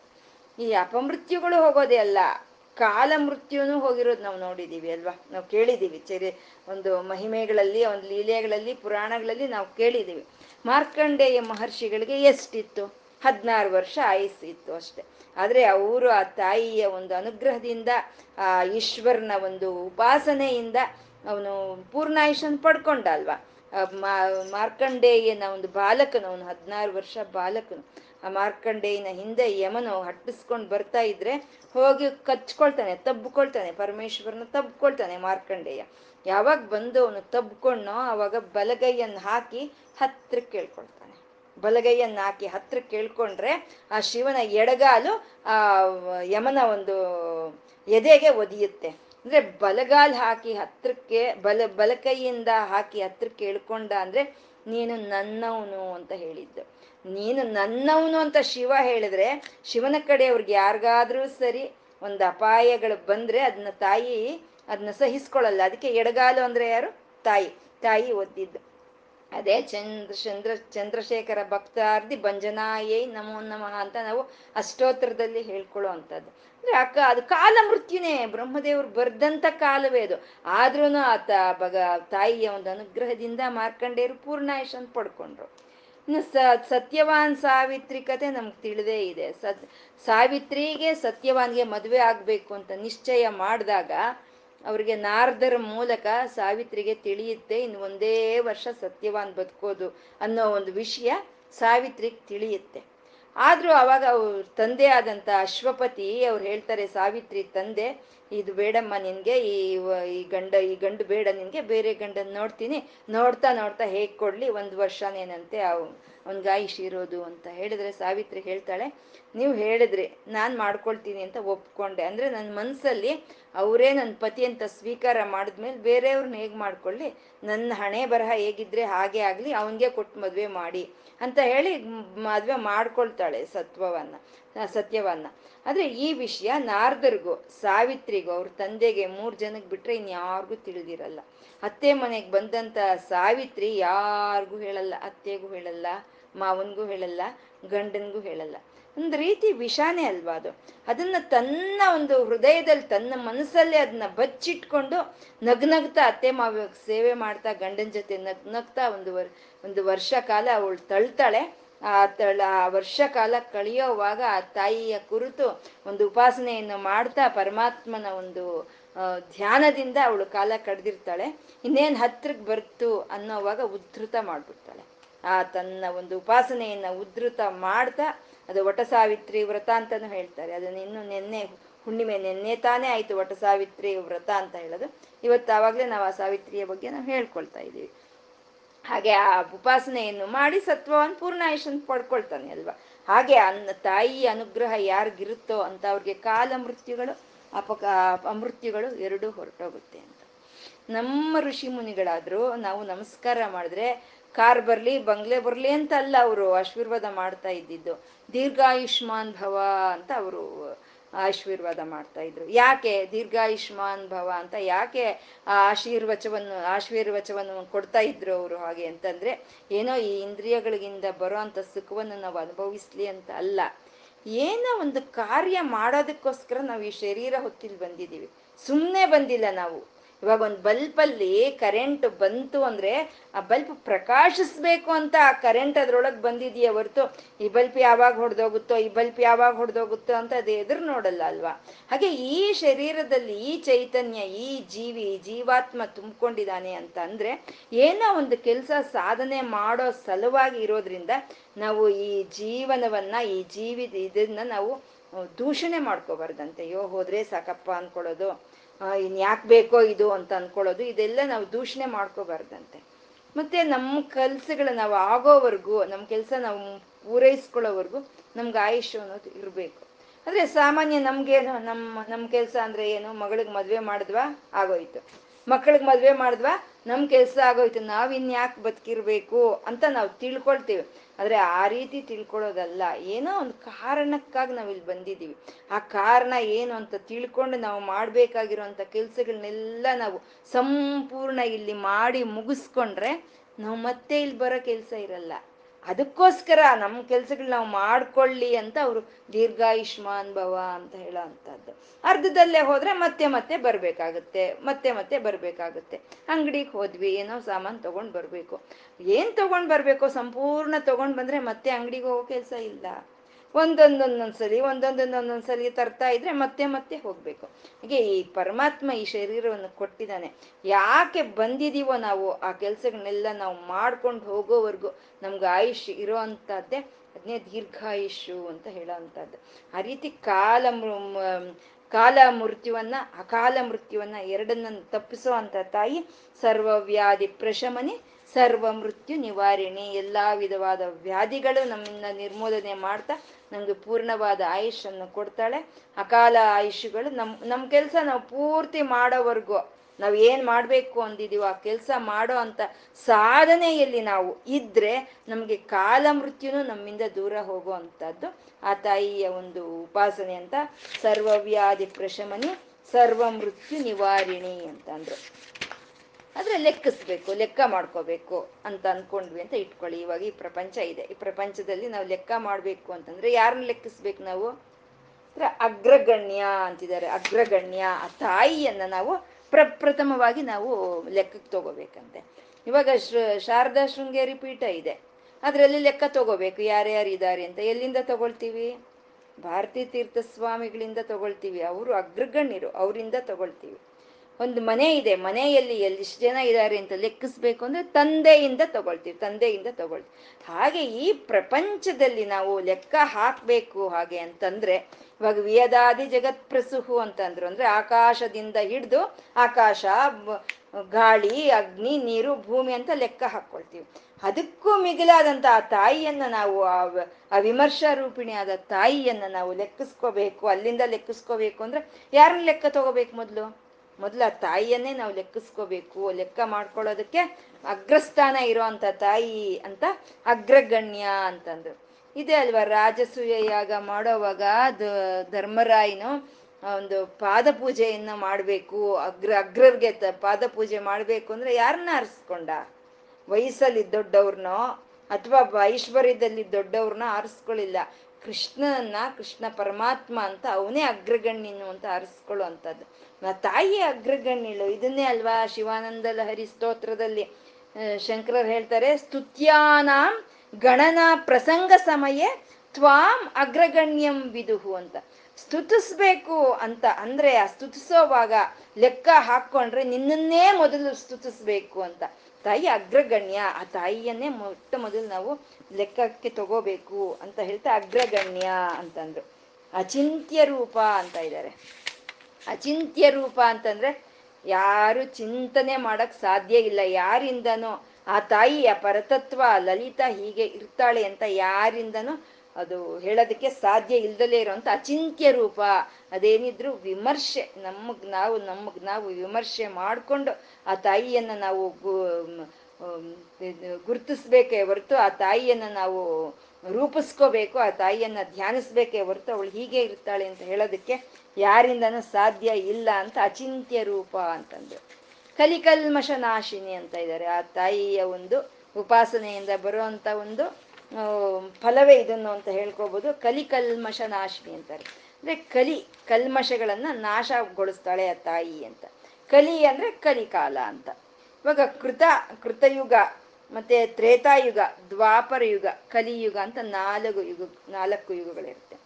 ಆ ಕೃತಯುಗದಲ್ಲಿ ಧರ್ಮ ಅನ್ನೋದು ನಾಲ್ಕು ಪಾದಗಳಲ್ಲಿ ನಡೀತಾ ಇರುತ್ತೆ. ತ್ರೇತಾಯುಗದಲ್ಲಿ ಮೂರು ಪಾದಗಳಲ್ಲಿ ನಡೀತಾ ಇರುತ್ತೆ. ದ್ವಾಪರ ಯುಗದಲ್ಲಿ ಎರಡು ಪಾದಗಳಲ್ಲಿ ನಡೀತಾ ಇರುತ್ತೆ. ಕಲಿಯುಗದಲ್ಲಿ ಒಂದೇ ಪಾದದ ಧರ್ಮ ಇರೋವಂಥದ್ದು. ಅದಕ್ಕೆ ತ್ರೇತಾಯುಗದಲ್ಲಿ ಮೂರು ಪಾದಗಳಿಂದ ಧರ್ಮ ಇರುತ್ತೆ, ಅದಕ್ಕೆ ತ್ರೇತಾಯುಗ ತ್ರೇತ ಅಂತ ಕರೆದ್ರು. ದ್ವಾಪರದಲ್ಲಿ ಎರಡೇ ಪಾದಗಳಲ್ಲಿ ಧರ್ಮ ಇರುತ್ತೆ, ಅದಕ್ಕೆ ದ್ವಾಪರ ಅಂತ ಅಂತ ಕರೆದಿರೋವಂಥದ್ದು. ಇದನ್ನ ಒಂದು ಒಂದು ಸರಳವಾಗಿ ಹೇಳು ನೀನು, ಏನು ಭೇದ ಕೃತಯುಗಕ್ಕೂ ಕಲಿಯುಗಕ್ಕೂ ಏನು ಭೇದ, ಈ ಧರ್ಮ ಏನು ಅಂತ ಸುಲಭವಾಗಿ ಹೇಳಿ ನೀವು ಅಂತ ಯಾರೋ ಒಬ್ಬ ಶಿಷ್ಯನು ಗುರುಗಳನ್ನು ಕೇಳಿದ್ರೆ, ಗುರುಗಳು ಹೇಳಿದ್ರಂತೆ, ಕೃತಯುಗದಲ್ಲಿ ದಾನ ಕೊಡ್ತೀನಿ ಸ್ವೀಕಾರ ಮಾಡು ಅಂತ ಕೇಳಿದ್ರೆ ಯಾರು ತಗೊಳಕ್ಕೆ ರೆಡಿ ಇರಲಿಲ್ವಂತೆ. ಅಂಥ ಯುಗ ಕೃತಯುಗ. ಇನ್ನು ತ್ರೇತಾಯುಗ ಬರೋ ಅಷ್ಟೊತ್ತಿಗೆ ದಾನ ಕೊಡ್ತೀನ್ರಪ್ಪ, ಬನ್ರಪ್ಪ ಮನೆಗೆ ಬಂದು ತಗೊಳ್ಳಿ ಅಂತ ಹೋಗಿ ಕರೆದು ಬಂದರೆ, ಕರೆದು ಬಂದು ಅಲ್ಲೇ ಕೊಟ್ಟರೆ ತಗೊಳ್ತಿದ್ರಂತೆ. ಅದು ತ್ರೇತಾಯುಗ. ಇನ್ನು ದ್ವಾಪರ ಯುಗದಲ್ಲಿ ಮನೆಗೆ ಹೋಗಿ ನಾವು ಈಗ ದಾನ ಕೊಡ್ತೀವಿ, ಬಂದು ಮನೆಗೆ ಬಂದು ಸ್ವೀಕಾರ ಮಾಡಿ ಅಂದರೆ ಹೋಗ್ತಿದ್ರಂತೆ. ಕಲಿಯುಗದಲ್ಲಿ ದಾನ ಕೊಡಿ ಅಂದರೂ ಕೊಡೋರಿಲ್ವಂತೆ. ಇದು ಕಲಿಯುಗ ಅಂತ ಗುರುಗಳು ಶಿಷ್ಯರಿಗೆ ಹೇಳಿದ್ರಂತೆ. ಅಂದರೆ ಆ ಒಂದು ಕಲಿ ಕಲ್ಮಶ ಅನ್ನೋದು ಹಾಗೆ ತುಂಬಿಕೊಂಡು ಹೋಗಿರುತ್ತೆ, ಜನದಲ್ಲಿ ತುಂಬಿಕೊಂಡು ಹೋಗಿರುತ್ತೆ. ಅದರಿಂದ ಅಧರ್ಮ, ಹಿಂಸೆ, ಈ ಒಂದು ದೇವರು ಅಂದರೆ ಭಕ್ತಿ ಇರಲ್ಲ, ಆ ಭಕ್ತಿ ಇರೋರ್ನ ಕಂಡ್ರೆ ಆಗಲ್ಲ, ಈ ಈ ವಿಧವಾದಂಥ ಎಲ್ಲ ಗುಣಗಳು ಮನುಷ್ಯರಲ್ಲಿ ತುಂಬಿಕೊಂಡಿರುತ್ತೆ. ಧರ್ಮ ಅನ್ನೋದು ಒಂದು ಪಾಲು, ಅಧರ್ಮ ಅನ್ನೋದು ಮೂ ಮೂರು ಪಾಲು ಇರೋವಂಥದ್ನೇ ಕಲಿಕಾಲ ಅಂತ ಹೇಳೋದು. ಈ ಕಲಿದೋಷ ಅನ್ನೋದು ಕಾಲದಲ್ಲಿ ಇಲ್ಲ. ಸೂರ್ಯ ಬೆಳಗ್ಗೆ ಹುಟ್ಟಿ ಸಂಜೆ ಮುಳುಗೋಗುವಂಥ ಕಾಲದಲ್ಲಿ ಇಲ್ಲ, ಮನುಷ್ಯರಲ್ಲಿರುತ್ತೆ ಮನುಷ್ಯರಲ್ಲಿರುತ್ತೆ ಅಧರ್ಮವಾಗಿರುವಂಥ ಅವ್ರು ಯಾವ ಕಾಲದಲ್ಲಿ ಇದ್ರೂ ಸರಿ ಅವ್ರಿಗದು ಕಲಿಕಾಲವೇ. ಧರ್ಮಬದ್ಧವಾಗಿರುವಂಥ ಅವರು ಕಲಿಕಾಲದಲ್ಲಿ ಇದ್ರೂ ಸರಿ ಅವ್ರಿಗೆ ಅದು ಕೃತಕ ಕಾಲ ಕೃತಯುಗವೇ ಆಗುತ್ತೆ. ಇವಾಗ ತ್ರೇತಾಯುಗದಲ್ಲಿ ಇದ್ದಂಥ ರಾವಣಾಸುರನಿಗೆ ಅದೇನು ಕಲಿಕಾಲ್ವಾ? ಅವನ ಬುದ್ಧಿ ಧರ್ಮ ಬುದ್ಧಿ ಇತ್ತ? ಅವನ ಕಲಿಕಾಲವೇ ಅದು, ಅವನಿಗೆ ಅದು ತ್ರೇತಾಯುಗ ಅಲ್ಲ. ಶ್ರೀರಾಮಚಂದ್ರನಿಗೆ ಅದು ತ್ರೇತಾಯುಗವಾಗಿದ್ದಿದ್ದು. ಮತ್ತೆ ಈ ಒಂದು ಗ ದ್ವಾಪರ ಯುಗದಲ್ಲಿ ಇದ್ದಂಥ ಒಂದು ದುರ್ಯ ದುರ್ಯೋಧನನಾಗ್ಬೋದು ಅಥವಾ ಇನ್ನು ಬೇರೆ ಇತರರಾದಂಥ ಎಲ್ಲ ದುಷ್ಟರಿಗೂ ಅದಕ್ಕೆ ಕಲಿಕಾಲುವೆ ಆಗಿತ್ತು. ಅಲ್ಲಿದ್ದಂಥ ವಿದುರನಿಗೆ, ಆ ದ್ವಾಪರ ಯುಗದಲ್ಲಿ ಇದ್ದಂಥ ವಿದುರನಿಗೆ ಅದು ನಾಲ್ಕು ಪಾದಗಳಲ್ಲಿ ಇರೋ ಅಂಥ ಒಂದು ಕೃತಯುಗವೇ ಆಗಿರೋ ಅಂಥದ್ದು. ಮತ್ತೆ ಇವಾಗ ಕಲಿಕಾಲದಲ್ಲಿ ಇಲ್ವಾ ಆ ರೀತಿ ಅಂತಂದ್ರೆ ಇದ್ದಾರೆ. ಉದ್ಭಾರತಿ ತೀರ್ಥ ಸ್ವಾಮಿಗಳಂತೆ ಅವರೆಲ್ಲ ಇದ್ದಾರೆ. ಅವ್ರಿಗೆ ಸಂಪೂರ್ಣ ಧರ್ಮವನ್ನೇ ಆಚರಿಸ್ಕೊಂಡು ಸಾತ್ವಿಕ ಗುಣವನ್ನು ಬೆಳೆಸ್ಕೊಂಡು ಹೋಗ್ತಾ ಇರುವಂಥವ್ರು ಈ ಕಲಿಕಾಲದಲ್ಲೂ ಇದ್ದಾರೆ. ಅಂದರೆ ಯಾರು ಇರ್ತಾರೋ, ಈ ಕಲಿಕಾಲ ಅಷ್ಟು ಸುಲಭ ಅಲ್ಲ. ನಾವು ಅಂದ್ಕೊಂಡಂಗೆ ನಾವು ಅಂದ್ಕೊಂಡಂಗೆ ಒಂದು ಧ್ಯಾನ ಮಾಡಬೇಕು ಒಂದು ಐದು ನಿಮಿಷ ಅಂತ ಅಂದ್ಕೊಂಡ್ರೆ ಇನ್ನೂ ಕೂತ್ಕೊಳ್ಳೋಕ್ಕೆ ಇಲ್ಲೇ ಕಾಲಿಂಗ್ ಬೆಲ್ ಹೊಳೆಯುತ್ತೆ. ಬಂದು ನಾವಿನ್ನೇನು ಧ್ಯಾನ ಮಾಡ್ತೀವಿ, ಇಲ್ಲ ಏನೋ ಒಂದು ಜಪ ಮಾಡೋಣ ಅಂತ ಇನ್ನೂ ಕೂತ್ಕೊಳ್ಳೋದಕ್ಕೆ ಇಲ್ಲ, ಫೋನ್ ರಿಂಗ್ ಆಗುತ್ತೆ. ಅಥವಾ ಇನ್ನೆಷ್ಟೊತ್ತು ಕೂತಿದೆ ಎದ್ವಾ ಅನ್ನೋರು ಇರ್ತಾರೆ. ಹೀಗಿದ್ಮೇಲೆ ನಾವಿನ್ನೇನು ಧ್ಯಾನ ಮಾಡೋದಕ್ಕಾಗುತ್ತೆ, ಏನು ಉಪಾಸನೆ, ಏನು ಜಪ ಮಾಡೋಕ್ಕಾಗುತ್ತೆ? ಅದು ಮಾಡಿ ಗೂಡ್ಸಲ್ಲ ಕಲಿಪುರುಷನ, ಅದು ಮಾಡಿ ಗೂಡ್ಸಲ್ಲ. ಮಾಡಿದ್ರೆ ಯಾಕೆ ಅಂದರೆ ನಮ್ಮ ಕಲಿಕಾಲ ಅಲ್ಲ, ಅವನ ಆಧಿಪತ್ಯ ನಡಿಬೇಕಲ್ವ ಇಲ್ಲಿ. ಹಾಗಾಗಿ ಅವನದು ಮಾಡೋಕ್ಕೆ ಅಡಚಣೆಯನ್ನು ಉಂಟು ಮಾಡ್ತಾನೆ. ಯಾರು ಅಮ್ಮನವರು ಉಪಾಸನೆ ಮಾಡ್ತಾ ಇರ್ತಾರೋ ಅಂಥವ್ರಿಗೆ ಆ ಕಲಿದೋಷಗಳು ಹೊರಟೋಗುತ್ತೆ ಅಂತ. ಈ ಅಗಸ್ತ್ಯರು ದ್ವಾಪರದಲ್ಲಿ ಇದ್ದಂಥವ್ರು, ದ್ವಾಪರವನ್ನು ಅವ್ರು ನೋಡಿದವರು. ದ್ವಾಪರದಲ್ಲಿ ಜನಗಳು ಎಷ್ಟು ಶಾಂತಿಯಿಂದ ಇದ್ರು, ಮತ್ತು ಇಷ್ಟಾಗಿ ಅಲ್ಲಿ ಇದ್ದಿದ್ದು ಎರಡೇ ಪಾದದ ಧರ್ಮವೇ. ಆದರೂ ಎಷ್ಟು ನೆಮ್ಮದಿಯಾಗಿದ್ರು, ಎಷ್ಟು ಸಂತೋಷವಾಗಿದ್ರು ಅಂತ ಅವರು ಪ್ರತ್ಯಕ್ಷವಾಗಿ ಅಗಸ್ತ್ರು ನೋಡ್ದಂಥವ್ರು. ಈ ಕಲಿಪ್ರವೇಶ ಆಗ್ತಿದ್ದಂಗೆ, ಕಲಿಯುಗ ಬರ್ತಿದ್ದಂಗೆ ಅವರಿಗೆ ಒಂದು ಹಿಂಸೆ, ಅವ್ರಿಗೇನೋ ಒಂದು ನೋವು ಶುರುವಾಗ್ತಂತೆ. ಇನ್ನು ಕಲಿಯುಗ ಪ್ರಾರಂಭದಲ್ಲೇ ಇಂಥ ಅಧರ್ಮ ಇದೆಯೇ, ಈ ಜನಗಳು ಹೇಗೆ ಉದ್ಧಾರ ಆಗ್ತಾರೆ ಅಂತ ತುಂಬ ನೋವು ಅನುಭವಿಸ್ಬಿಟ್ರಂತೆ. ಜನಗಳಿಗೇನು ನೋವಿಲ್ಲ, ಯಾಕೆಂದ್ರೆ ಇವಾಗ ಯಾರಾದ್ರೂ ಒಬ್ಬ ಹುಚ್ಚ ಇದ್ದಾನೆ ಅಂದ್ರೆ ಅವನಿಗೇನು ಕಷ್ಟ ನೋವು ಇಲ್ಲ, ಅವನ ಲೋಕದಲ್ಲಿ ಅವನು ಆನಂದವಾಗಿ ಇರ್ತಾನೆ. ಆದರೆ ಆ ತಂದೆ ತಾಯಿಗೆ ಆ ಕಷ್ಟ ಅನ್ನೋದಿರುತ್ತೆ. ಹಾಗೆ ಈ ಕಲಿಕಾಲದಲ್ಲಿ ಇದ್ದಂಥ ಜನರಿಗೆ ಅವ್ರಿಗೇನೂ ಚಿಂತೆ ಇಲ್ಲ, ಆದರೆ ಒಂದು ತ ತಂದೆ ಸಮಾನವಾದಂಥ ಋಷಿಮುನಿಗಳಿಗೆ ಆ ನೋವಿರುತ್ತೆ. ಅವಾಗ ಅಗಸ್ತ್ರು ಏನು ಮಾಡ್ತಾರೆ, ಕಂಚಿ ಕಾಮಾಕ್ಷಿ ಹತ್ರ ಹೋಗಿ ಅಲ್ಲಿ ಅಲ್ಲಿ ಧ್ಯಾನ ಮಾಡ್ತಾರೆ. ಹೇಗೆ ಈ ಜನಗಳು ಉದ್ಧಾರ ಆಗ್ತಾರೆ, ಈ ಕಲಿಕಾಲದಿಂದ ಅವ್ರನ್ನ ರಕ್ಷಣೆ ಮಾಡೋರು ಯಾರು ಅಂತ ಹೇಳಿ ಅವರು ಧ್ಯಾನ ಮಾಡಿ ತಪಸ್ ಮಾಡಿದಾಗ ಹೈಗ್ರೀವ್ರು ಬಂದು, ನೀನೇನು ವ್ಯಥೆ ಪಟ್ಕೋಬೇಡ, ಲಲಿತಾ ಸಹಸ್ರನಾಮ ಇದೆ, ನಮಗೆ ಶ್ರೀವಿದ್ಯೆ ಇದೆ, ಲಲಿತಾ ಸಹಸ್ರನಾಮ ಇದೆ ಅಂತ ಹೇಳಿ ಅದನ್ನೆಲ್ಲ ಅವರು ಬೋಧನೆ ಮಾಡಿದ್ರಂತೆ. ಅದನ್ನೆಲ್ಲ ಬೋಧನೆ ಮಾಡಿ, ಇದನ್ನ ನೀನು ಎಲ್ಲರಿಗೂ ಹೇಳು, ಕಲಿದೋಷ ಅನ್ನೋದು ಎಲ್ಲರಲ್ಲೂ ಹೊರಟೋಗುತ್ತೆ ಅಂತ. ಅಂದರೆ ಆ ಲಲಿತೆಯನ್ನು ಯಾರು ಉಪಾಸನೆ ಮಾಡ್ತಾರೋ ಅಂಥವ್ರಿಗೆ ಆ ಧರ್ಮ ಬುದ್ಧಿಗಳು, ಆ ಹಿಂಸೆ ಬುದ್ಧಿಗಳು ಅನ್ನೋದು ಹೊರಟೋಗಿ ಸತ್ವಗುಣ ಬರುತ್ತೆ ಅಂತ ಆ ತಾಯಿ ಕಲಿಕಲ್ಮಶನಾಶಿನಿ ಅಂತ ಅಂದರು.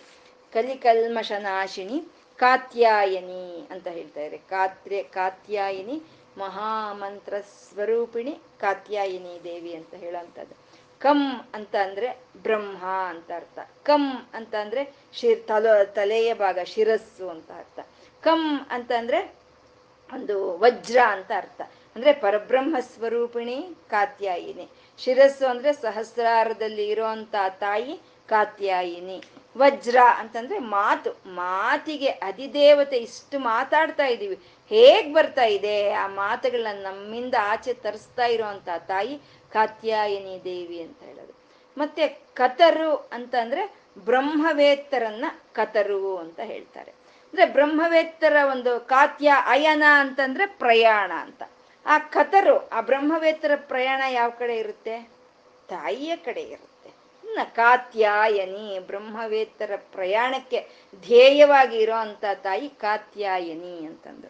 ಮತ್ತೆ ಇದು ಲೀಲಾಪರವಾದಂಥ ಅರ್ಥ ನಾವು ಹೇಳ್ಕೋಬೇಕು. ಹಾಗೆ ಅಂತಂದ್ರೆ ಒಂದು ಸಲಿ ಕೈಲಾಸದಲ್ಲಿ ಪರಮಶಿವನು ಕೂತ್ಕೊಂಡಿರ್ಬೇಕಾದ್ರೆ ಆ ತಾಯಿ ಹಿಂದ್ಗಡೆಯಿಂದ ಬರ್ತಾಳೆ. ಬಂದು ಒಂದು ತಮಾಷೆಗೆ ಅಂತ ತಮಾಷೆ ಮಾಡ್ಬೇಕು ಅನ್ಸುತ್ತಲ್ವ, ಯಾವಾಗ್ಲಾದ್ರೂ ಒಂದೊಂದು ಸಲಿನಾದ್ರೂ ಮಾಡ್ಬೇಕು, ಎಷ್ಟು ಲಲಿತೆ ಆದ್ರೂ ಸರಿ ಗಂಡನ ಜೊತೆ ತಮಾಷೆ ಮಾಡಬೇಕು ಅಂತ ಅನಿಸುತ್ತೆ. ಆವಾಗ ಹಾಗೆ ಪಾಪ ಲಲಿತೆಗೆ ತಮಾಷೆಗ ಅಂತ ಹೇಳಿ ಬಂದು ಹಿಂದ್ಗಡೆಯಿಂದ ಕಣ್ಣು ಮುಚ್ಚಿಟ್ಟು ನಾನು ಯಾರು ಹೇಳು ಅಂತಂದ್ಲಂತೆ. ಏನು ಹೇಳೋದೆಲ್ಲ ಲೈವಾಗಿ ಹೋಗೋಯ್ತಂತ.